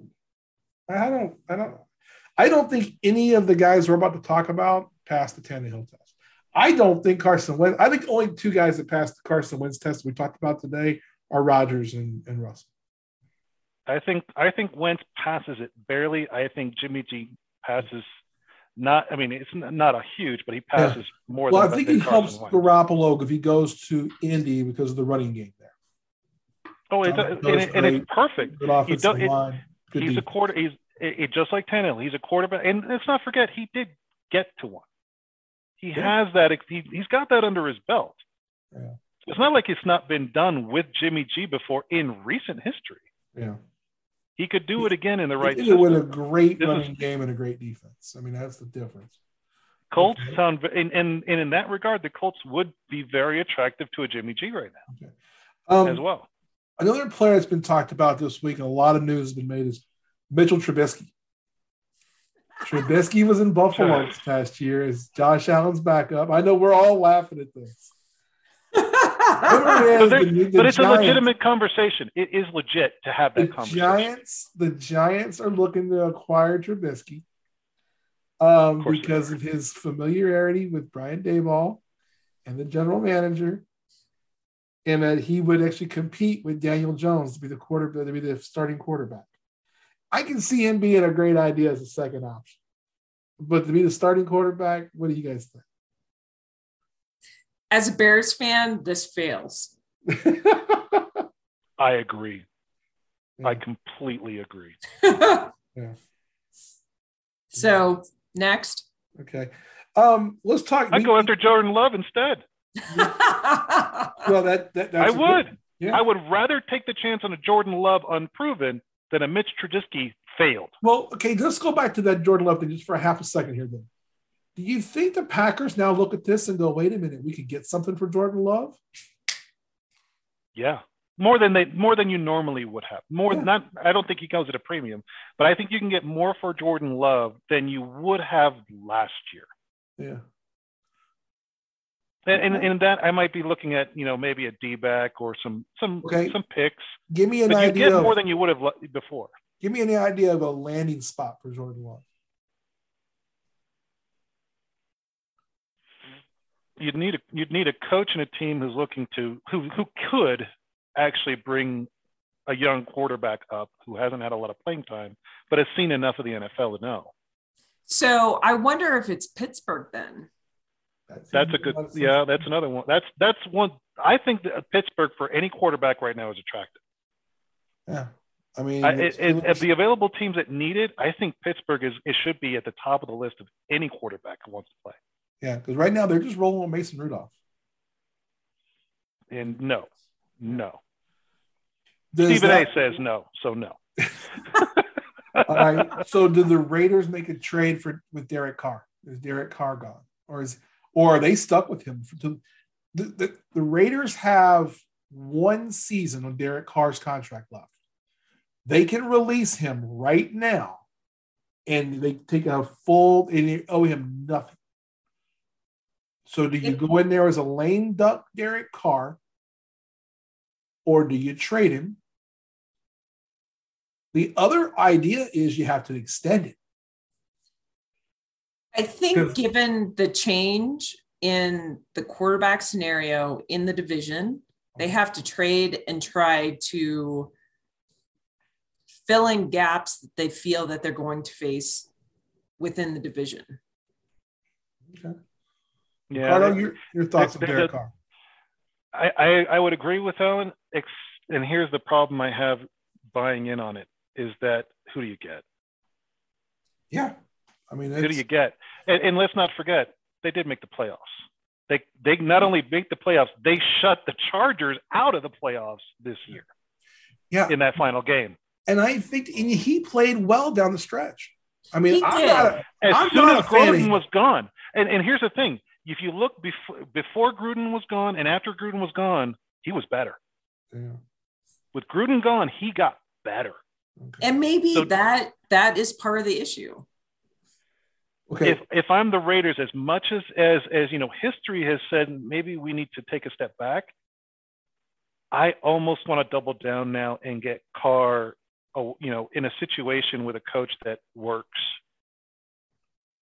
And, and I think I would be I would be looking to Carr to see who can you work with, because well, in this division with these quarterbacks, any other option is probably a step down at this point.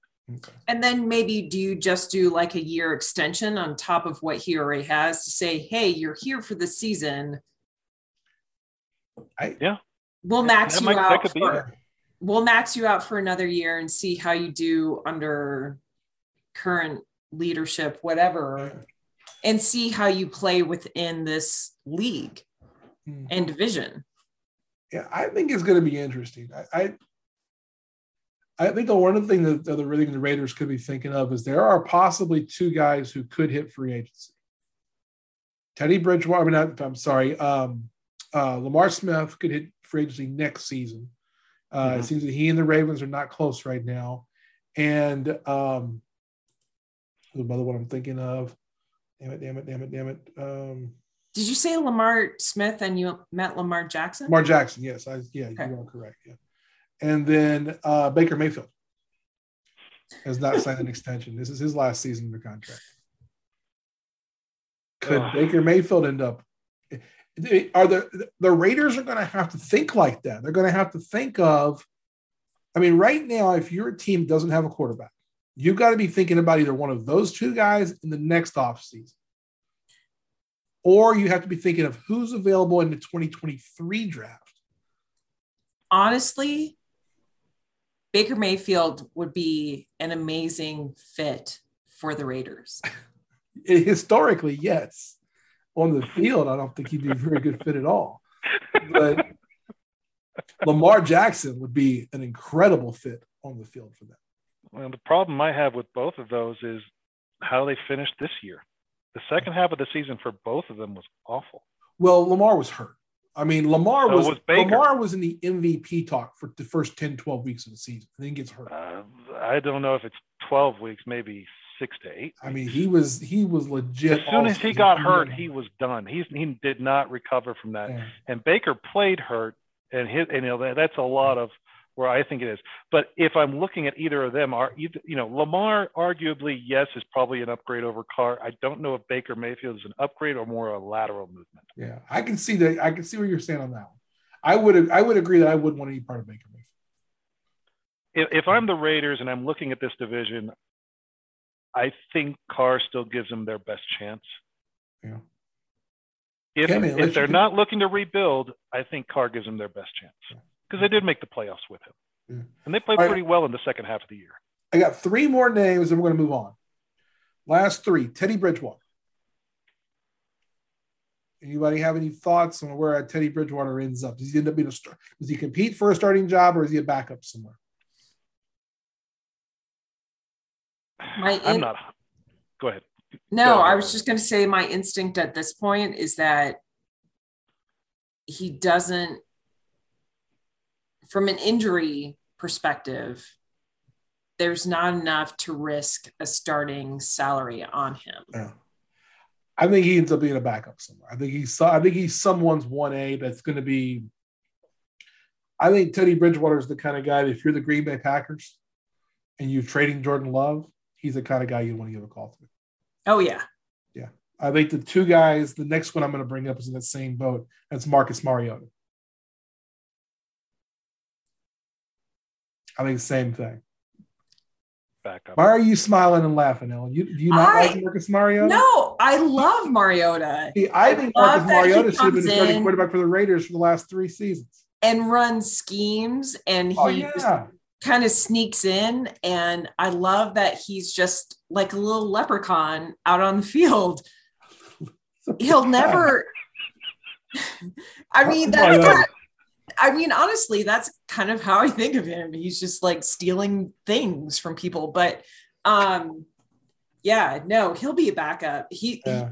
he he had the shot couldn't meet the the time the moment Yeah. uh i think it's unfortunate i think had he had a better situation it might be different but yeah he'll be back up somewhere and maybe he'll just he's one of those guys that i kind of think of if he ends up in the situation of backing up an injured quarterback he's going to surprise a lot of people Yeah, I, I, he's a guy that if I was a Super Bowl contender, he'd be my. bad. I'd want him as a backup quarterback. yes I could trust him to get me through if I need to be. The last one I got is, I mean, someone who we all know if you listen to this podcast, I like, and most people don't, and that's my man Jameis Winston. Now, a lot of rumors that Jameis is just going right back to New Orleans, but I don't think he is. yeah i mean what's what's what are the saints going to do like what's I, up I think the Saints are rolling. I, I think the Saints are going to try to roll with the uh, with the Mormon kid. I, I think that they're going to try to to roll with the tight end at quarterback, which I think is a huge mistake. Um, oh, it's a huge mistake. We all know it. I mean, It's just Team Tebow all over again now. T- Taysom Hill's awful, and I still think he's a starting quarterback for the Saints next year, unless they can sign Jameis Winston. But I think Jameis Winston is going to end up in Tampa. I think he could end up in either Tampa or New Orleans. I, I- think either would be a mistake for him. I think he I think- I think- else. Either place is a good place for him, and either place he's the starter. If he goes either one, yes, he's a starter. Yeah. Tampa doesn't have a quarterback.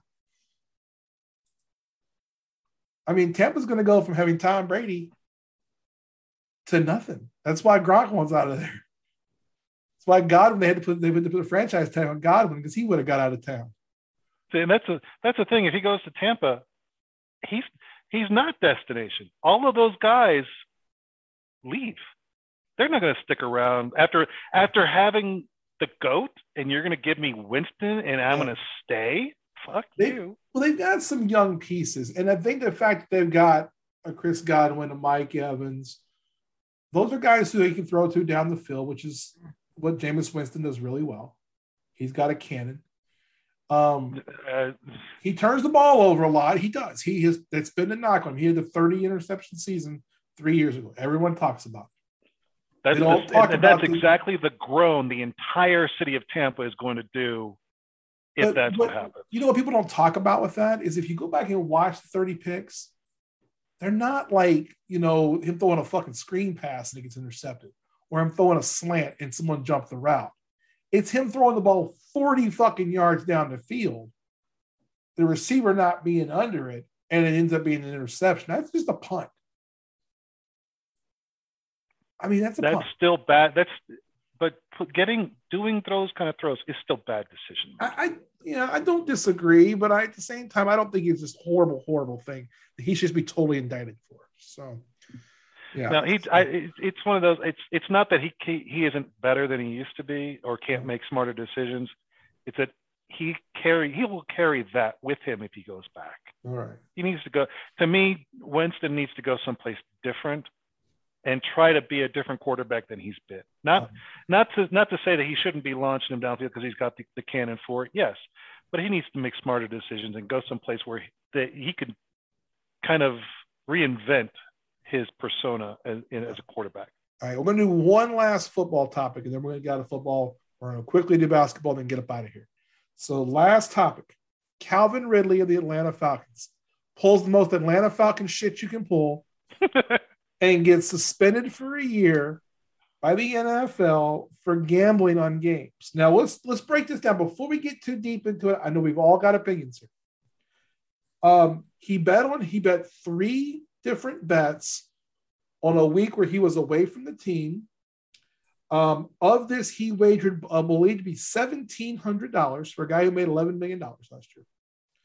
Um, legally, he gambled it legally through FanDuel. And then one bet he did have on the Falcons, he bet on the Falcons to win the game. He did not bet against the team he's on. Now, I have two questions here. One, what do you think on this? But two, is the NFL penalizing him too hard in a situation where the league has a partnership with gambling companies and teams have partnerships with gambling companies, including online sports gambling. What are you guys' thoughts? Ellen's sitting there just ready to go. So, go, Ellen, Ellen. the floor is yours. All right. Gambling is legal in the United States. Full stop. In most places. In most places. Now, it is not in Atlanta. It um the fact that the NFL decided to make a decision to suspend a guy for a year after repetitively um, choosing not to suspend players for domestic violence charges and assaults that have been brought against them and they have pled no contest or have been found guilty of or there has been video evidence of. This is a quote unquote crime that harms no one. Yeah. Um, this is ridiculous. This is un- unnecessary. This is equivalent to, um, you know, m- suspending guys for weed. Yeah. It's stupid. Hmm. And the fact that the commissioner given that they are in bed with all of these different sports books uh-huh. heavily and promote it. And you've got somebody like um, Drew Brees or other former NFL players promoting these sports books. Fuck you. This should not have happened.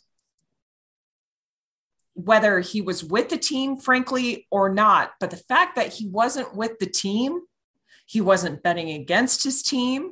He wasn't in practices or anything else. He was away for the team from the team that entire week.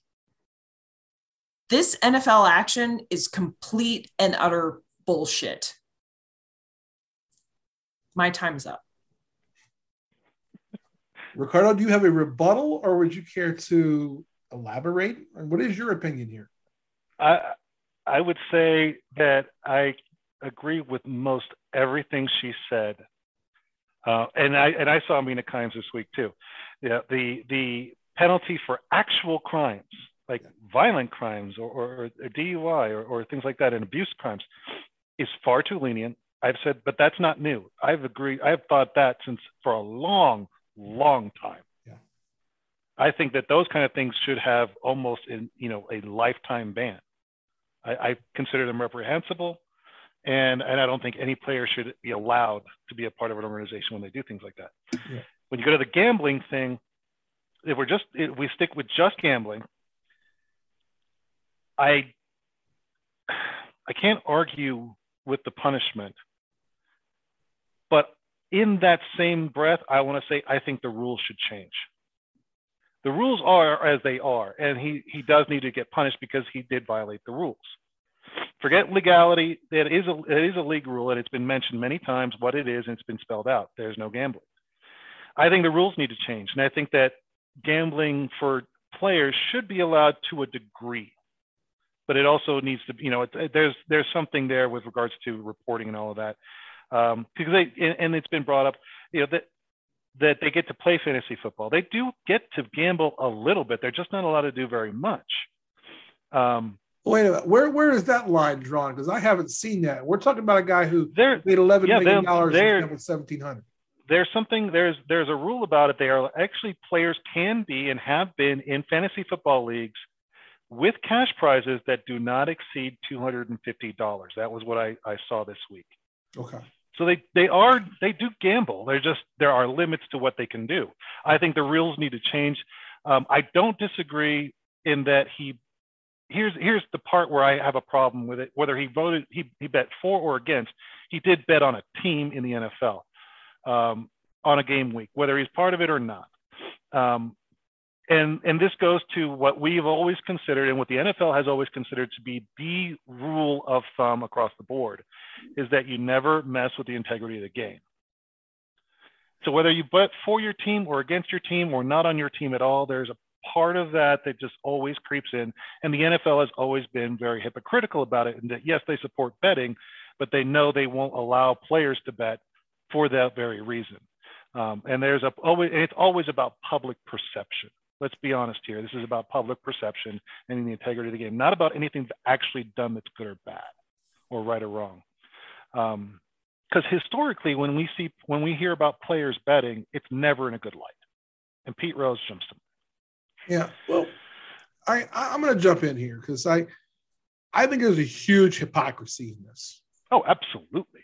I I think there's a huge hypocrisy that in a league where we have a team that plays in the Caesars Superdome, in a league that has Sunday night football that's sponsored by the gambling company that in that NBC works with, where we have things like Pro Football Focus and uh, AWS and all this other extra stuff that the NFL puts on their website so that we can make information more readily available to gamblers.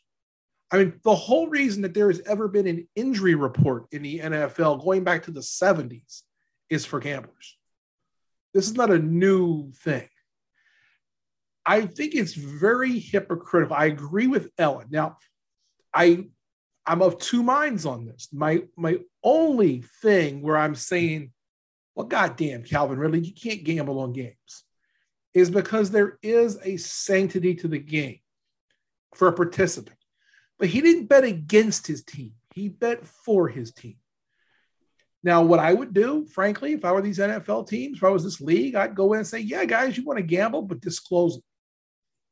The same as if you're a if you're someone giving stock advice in CNBC, you got to disclose your holdings. If you want to Yeah. gamble on FanDuel, that's fine, but fucking disclose it. Disclose it to the league. So at least you know they what? So But- if you want if you want to do that, these apps are savvy enough. They Yeah. have to declare what team they play for, That's and they're right. blocked for betting And- on any game involving their team. 100% agree with that. That's off. That's awesome. They've got all the partnerships. They can set up these accounts Yeah. to, you know, as And trackable and then- and a special deal. This is not outside the realm of possibility. I But that's why I say I think the rules need to change.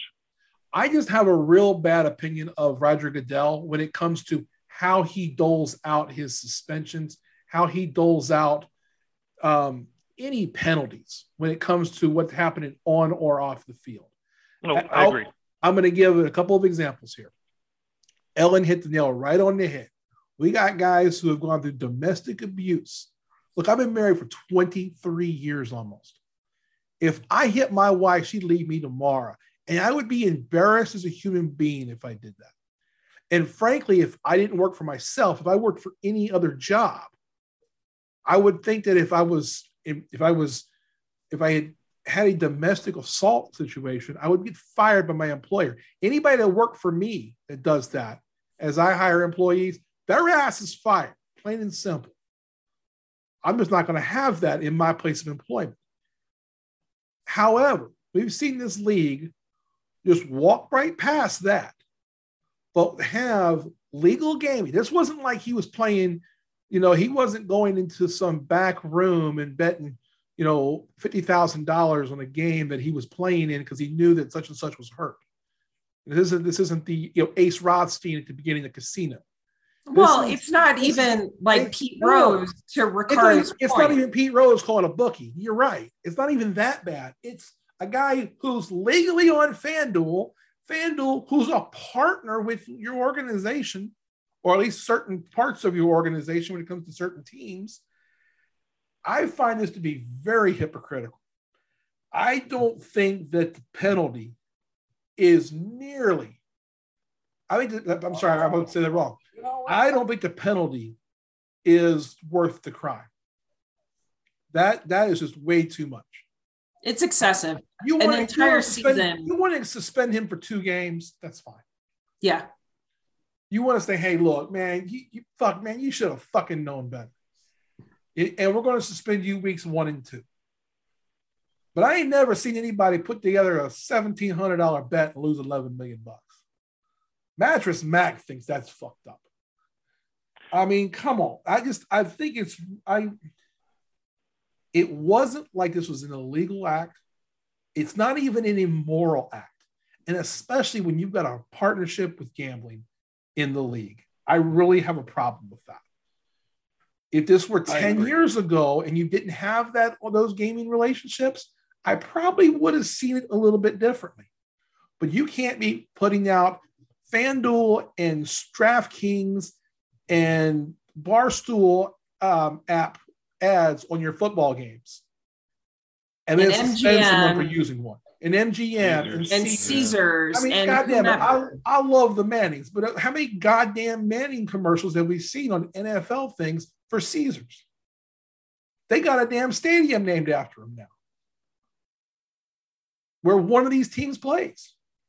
Yeah. So to Ricardo's point, the rules need to change and need Absolutely. to flat out say players are allowed to gamble. They cannot bet on their team that they are a roster player for. and I think, and I mean, you should disclose every bet. And if yeah, and I will say this, I- do- don't but do they that- need to disclose? I think you should have to disclose because you're going to know some information. You're going to have a college teammate on the team.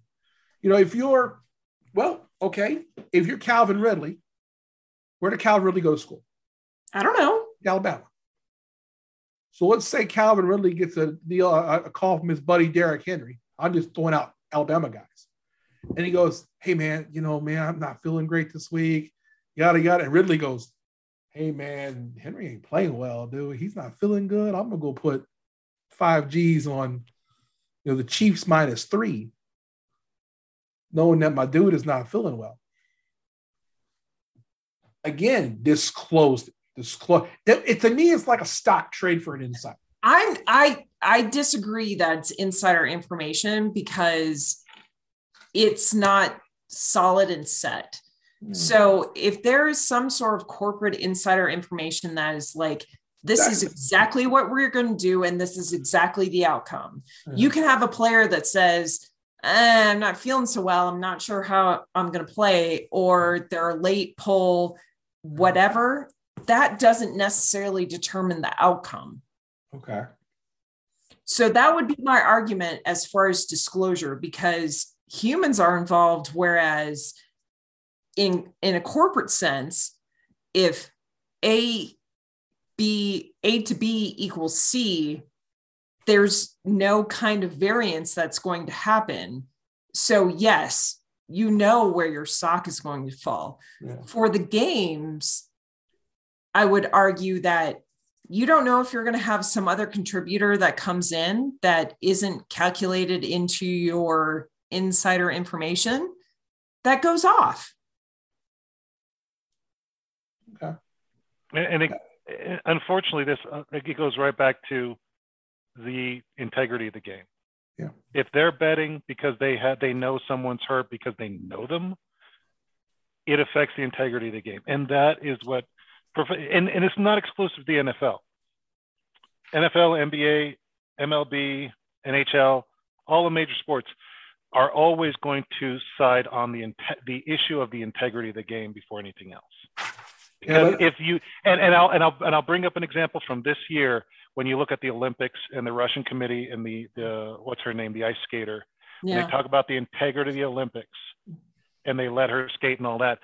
That is that right there and the backlash right there is exactly why they hold they they they they do this hypocritical bullshit because they need to uh, have at least the appearance of the integrity game always being held up. Yeah. And that's Well, where always I understand it. I get what where the hypocrisy is, and I don't agree with it. I think the real rules need to change. But until that happens, there's still the argument at the end of the day. Calvin Ridley, Ridley's a grown man. He knew the rules and he broke them. Period. That that's don't a, that's not even a, a simple rule. It's a very straight. It's a very simple rule to read and straightforward. You- I don't like it. Do you think the, the punishment fits the crime here? Uh, it does at the moment because, and, I'll, and I'll, I'll preface it with, with something I heard. I think this morning uh, from Stephen A. He's going to appeal this. It's not going to be a year. He'll he'll get it reduced. Well, yeah, but you So shouldn't have to it- appeal it. That's the thing. you shouldn't You have shouldn't- to. Shouldn't but again, they gotta do the song and it at dance. Yeah, I agree. He shouldn't have to, but he's going to. That's part of why it's going to be a year. It'll probably end up something like eight eight games. I don't know, but until that happens, that's I expect that to happen. I'll have probably change my opinion based on whatever the reduction ends up being. Just- But that's this is going to get appealed. He's not going to be out the whole year. He'll be out a significant amount, but I don't know what how much that's going to be. well, so- move. I think that's the thinking on on there, and that's why they came down for a full year is because they, it's kind of like you know going to a, to a dealership. You know, you know they're going to ask, or you're going in for a salary negotiation. You're going to ask for more than you're actually going to get. Okay. Well, all right, let's get out of this. That's the last football topic. We're going to do one quick thing on basketball, and then we're going to get up out of here because I appreciate both of you's time, but we're running long. So, um, all right. So the new bracketology from Joe Lunardi on ESPN came out on the morning we recorded this. Right now, the current ones: Gonzaga, who has won their conference tournament, uh, Arizona, Baylor, Kansas. Uh, the twos, we got Kentucky, Auburn, Wisconsin, Duke. Um, we'll leave it open to both of you. Ask you the same question: Which of the twos gets into a one seed? Does Kansas or Baylor, one or the other, have to win the Big 12 championship to maintain a one? Could they both get to the championship game, no matter who wins, and both maintain a one seed? Ellen. I do not think they both can maintain a one. I especially if Auburn wins the SEC tournament. Okay. They are the most likely to slide into that other one. Um, yeah, that's basically where I'm at. I mean, even if we're if Kansas were to lose, which my greatest fear is that it's a KU Baylor final on Saturday. Um, I think it's like I think it's the most likely scenario too. it's the most likely scenario, but West Virginia won tonight on Wednesday. They beat K State. And so I think West Virginia has a tendency to upset people, especially in conference and postseason tournaments. So it could be a little bit sketchy. Yeah. Um, so we'll see how tomorrow night's game goes because KU will play West Virginia on Thursday afternoon. Um, so yes, that that would be. I do not think because it it was the idea was so it was Gonzaga, who Arizona. yeah, Gonzaga and Arizona, the two. It would be weird to have two West Coast and two Midwest teams as one seeds. So does Kentucky or Auburn play their way in if they win the SEC championship? Yes, absolutely. They're going to want to break that up. Uh, Ricardo, any thoughts on these? I think it depends on when they exit the Big 12 tournament. Okay. If if it is Kansas Baylor at the end, I don't think that is enough to suffer either of them the number one seed. Okay. So we we, we kind of all think that the winner is going to definitely get it, and then uh, So, yeah, the- the winner runner up, if it's those two, assuming that it's Kansas and Baylor. And Assuming it's Kansas and Baylor, I don't think either of them lose a number one seed. If either of them lose before the first, if one if one of them loses before the final game, that team Correct. probably slips to two. Yeah, because I assume that Kentucky or Auburn is going to win the SEC. They've been the two most dominant teams all season, unless my Um, LSU Tigers beat them both. I will say though, because I've watched now my third game in the ACC tournament, some weird shit's going to go down. And I'm not necessarily certain that Duke is going to win the ACC tournament. Okay. I want to talk about Duke on the way out. So, um, have y'all heard the, the Duke people are not happy? So first, look, the Duke people are not happy. Now, wait a minute. Where are you guys in your Duke fandom? Do either of you like Duke at all? Yes, no. Just a quick yes, no. I don't want an explanation. Just yes, no. I no, I need to make a quick explanation because okay. I used to wear Duke colors. Okay. As I moved down to Kansas and then mm-hmm. became a Kansas fan and then learned not to love Duke. So yes, I'm not. And no, Ricardo, where do you come out on the Duke thing? I have deep respect for Mike Krzyzewski and Duke. I have been a Kansas fan for, God, uh, 35 years almost, 34 years this year. So I do hate them, but I have mad respect for them. Okay. So I have no loyalty to Duke beyond the fact that I, I, you know, game game recognizes game. Duke is one of those types of schools. Krzyzewski is the reason, you know, primary reason. So I have deep respect for him. I have deep respect for the program. Mm-hmm. Uh, I always wish for them to lose, but not for uh, right. not anything personal. My fandom demands it. I am and wa- here. And, and, watching that game on Saturday uh-huh. and seeing it tick down. The North Carolina game, yeah. With Carolina winning. Oh. So that's why the, so the Duke fans are pissed for two reasons. One, they're pissed because they didn't get the full game on ESPN because Kansas and Tennessee, uh, Kansas and Texas went into overtime. And so they had to watch the first part of that game on ESPN too. I was pissed off that I had to watch a split screen. Yeah. With the yes. Duke Carolina game. Yeah. God, so yes. I, I I get that. And uh, so here's where I'm at. I'm all for I'm against Duke and North Carolina. I don't like either of them they can both kiss my ass. Um, coach K is obviously a great coach. Yep. I think Hubert Davis, the coach at North Carolina, mm-hmm. should quit his job immediately. No. Bomani Jones had the greatest quote ever. He says, It will never get better than just beating the hell out of Duke at Cameron Indoor Arena on Coach K's last game. He could win the national championship. It will not feel as good as that game felt. He no. not feel as good. But the fandom will. The fandom they like that they they they, they sent Coach K out like that. But there's oh, no question that the fandom of the school would rather have a national championship. That is not a question. I I I, I think, think you should Costanza this. That's what you want. Yeah, I just oh. I mean, uh, I can appreciate the idea of Hubert Davis dropping a mic and walking out. Peace out. But given that he's come through the ranks as a player professionally, collegiately, yeah. then went into announcing and then went back into coaching. Yeah. Oh, I mean, it's a, it's a joke. It's it's a satire. It's a satire. I know. Saying, hey, I know. I'm but out. getting, but this feeling. I mean, he could just go into the press conference and be like, "Hey, y'all, I know that most of you are pissed that you're not out there right now. So I'm gonna give you some hot fucking news. I'm out of here. We kicked his ass on his last home game peace out. I'll see you later and enjoy my millions of dollars in my bank account. But there is something glorious in that having been yeah. a Carolina player and now a coach. Yeah. Doing that. Yeah. So I think Ugh. that, yeah. So I'm all for it. I'm all for it. I'm so glad North Carolina beat Duke in that game. I'm all for the Duke fans being upset. I'm all for the guy who spent seventy-six thousand dollars for two tickets to that game on, the floor seat. Yes. Fuck him. Oh shit! Those floor seats were going for ninety thousand dollars. What are yeah. you talking about? Somebody on StubHub the morning of the game bought two tickets for seventy-six thousand dollars. Yeah.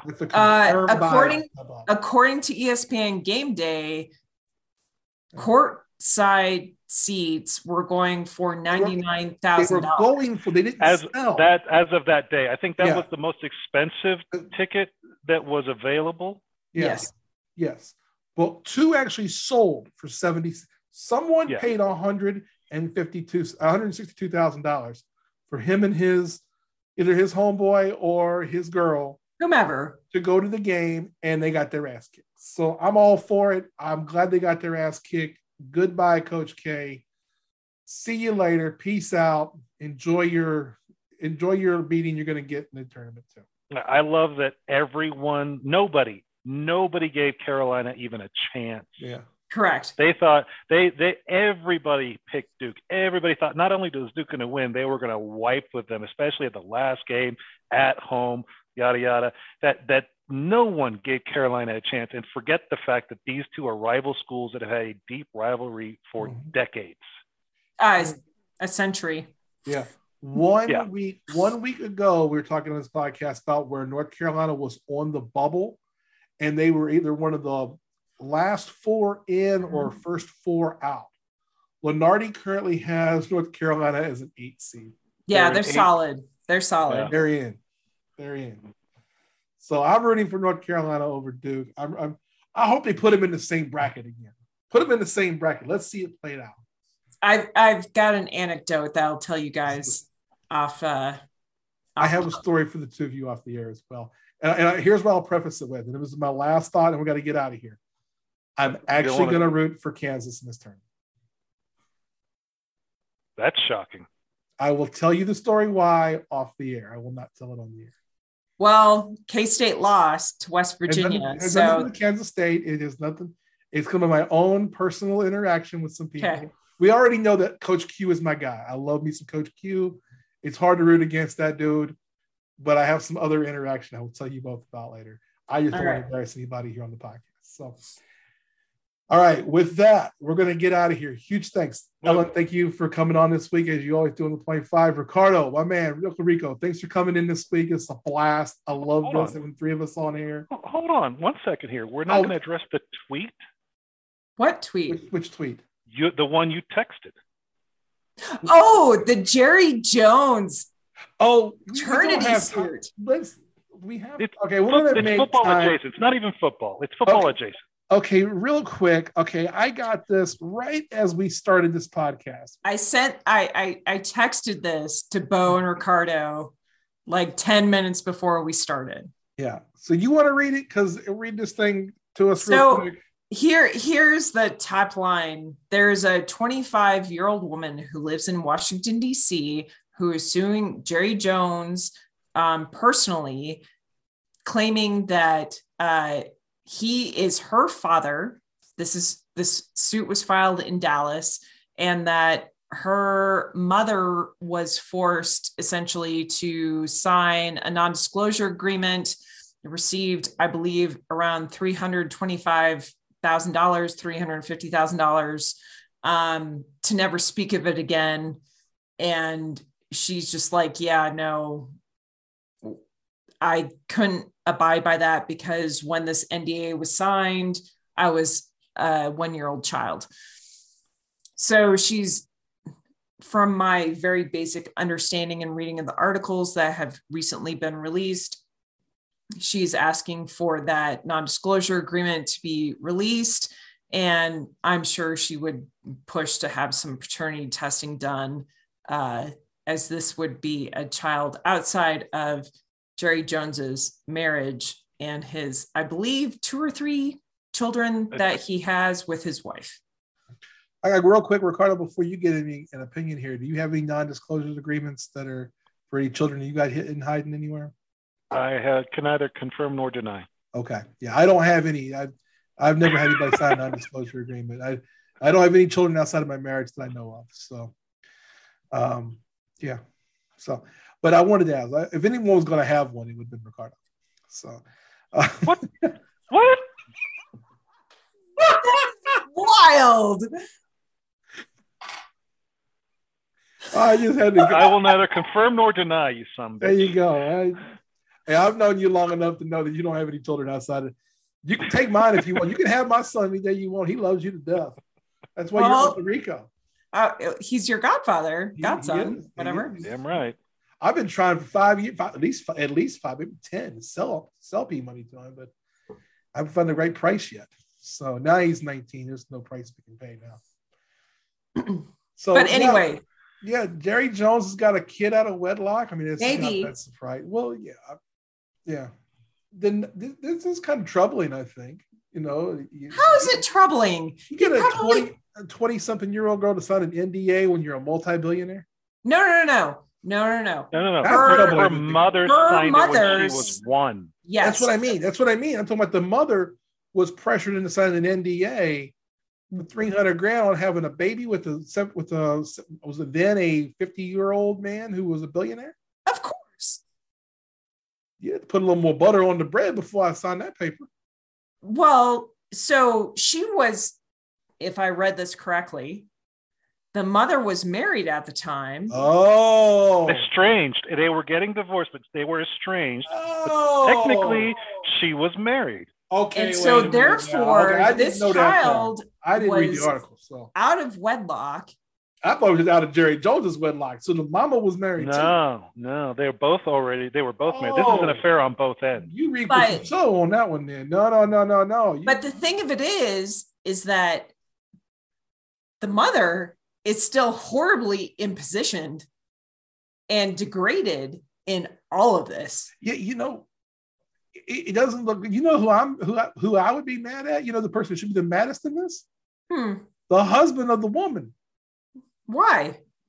Well, because she came up with three hundred grand while we worked together, and I don't get a piece of it, and we getting divorced. Hell no, because you were a dickhead to begin with. It sounds like she must have been jumping around the bed to bed to bed if she's gonna go to bed with Jerry hold Jones. On, hold on, we How do you know, know about what he's doing? I'm just making some assumptions here. But God, no, hold on. and I'm going to tell you that you're wrong. I don't know. It's possible. Know. Let's be let's be fair. The the NDA was probably signed after they were divorced.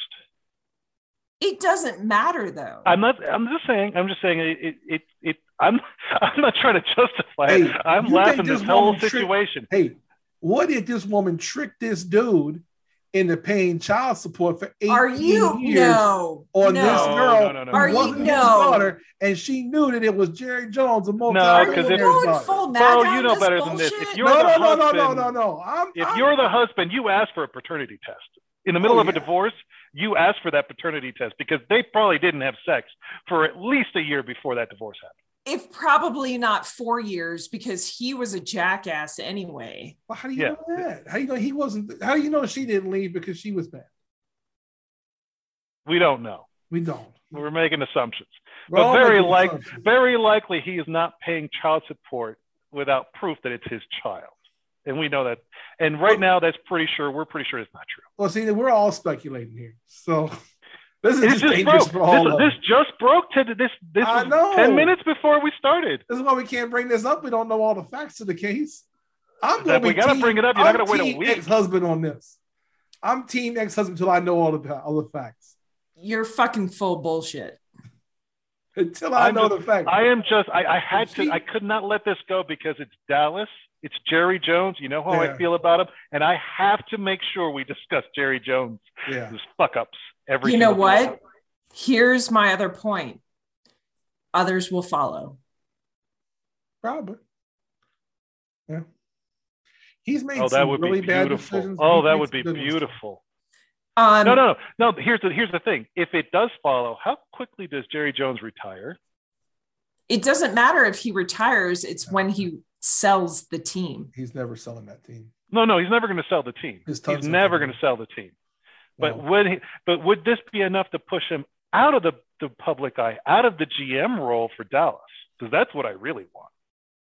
I don't know. His son Stephen Ross to take over at some point. I don't know if they got any kind of plan. no, I know his son will take over. That's not. Yeah, that's what I, am just. I'm just like. Sounds like there might be a. Push Him out? There might be a kid here who's trying to get a job. No, he's been he's been fucking women for a long time and probably has multiple children out of wedlock and has multiple situations like this. So yeah, that, that's the thing. Is that even in 1995, which is supposedly when or 97, whenever this was supposedly happened, um, he was worth way goddamn more than three hundred fifty thousand dollars for a settlement. That's yeah. horse shit. That that's yeah. that's my first point. I that is horse. She didn't get enough money. She didn't get enough money, and if no, she it was not. because she was married, then no, yeah. it was because she was scared. Well, yeah, because she's scared. Yes, exactly. It had nothing to do with the fact that she was married. Yeah. Yeah, she, she was, she's looking yeah. down the barrel of a PR, you know, yeah. Conglomerate of Jerry Jones and the Dallas Cowboys in Texas. She doesn't want to deal with that. She does not want that looming over her. She doesn't want death threats on her phone. She doesn't want but to be her daughter. This isn't her. Remember, this is not the mother doing this. This is the daughter for whom a legal decision was imposed on her when she was an infant. Yes. I'm on the girl's side on this Hundred thousand. No I'm definitely with the child. I'm definitely with the child here. Wait a minute. I'm yeah, definitely, definitely, with the child. Don't get me wrong. Yeah. I'm not tripping here. I'm I'm definitely with the child. If if, the, if her mom is a dumbass and her mom's a dumbass, but I'm on the daughter's side on this. Yeah, definitely. And I just want to see Jerry Jones go down. I got the I got the article up here. I do see. Okay, Alex, Alexandra Davis has lived her life fatherless and secret and in fear that she would tell anyone who her father was, and her mother would lose financial support or worse, the lawsuit alleges. All right, so I will again take back what I said on the ex dad because the dad he wasn't paying child support. if There's no father involved.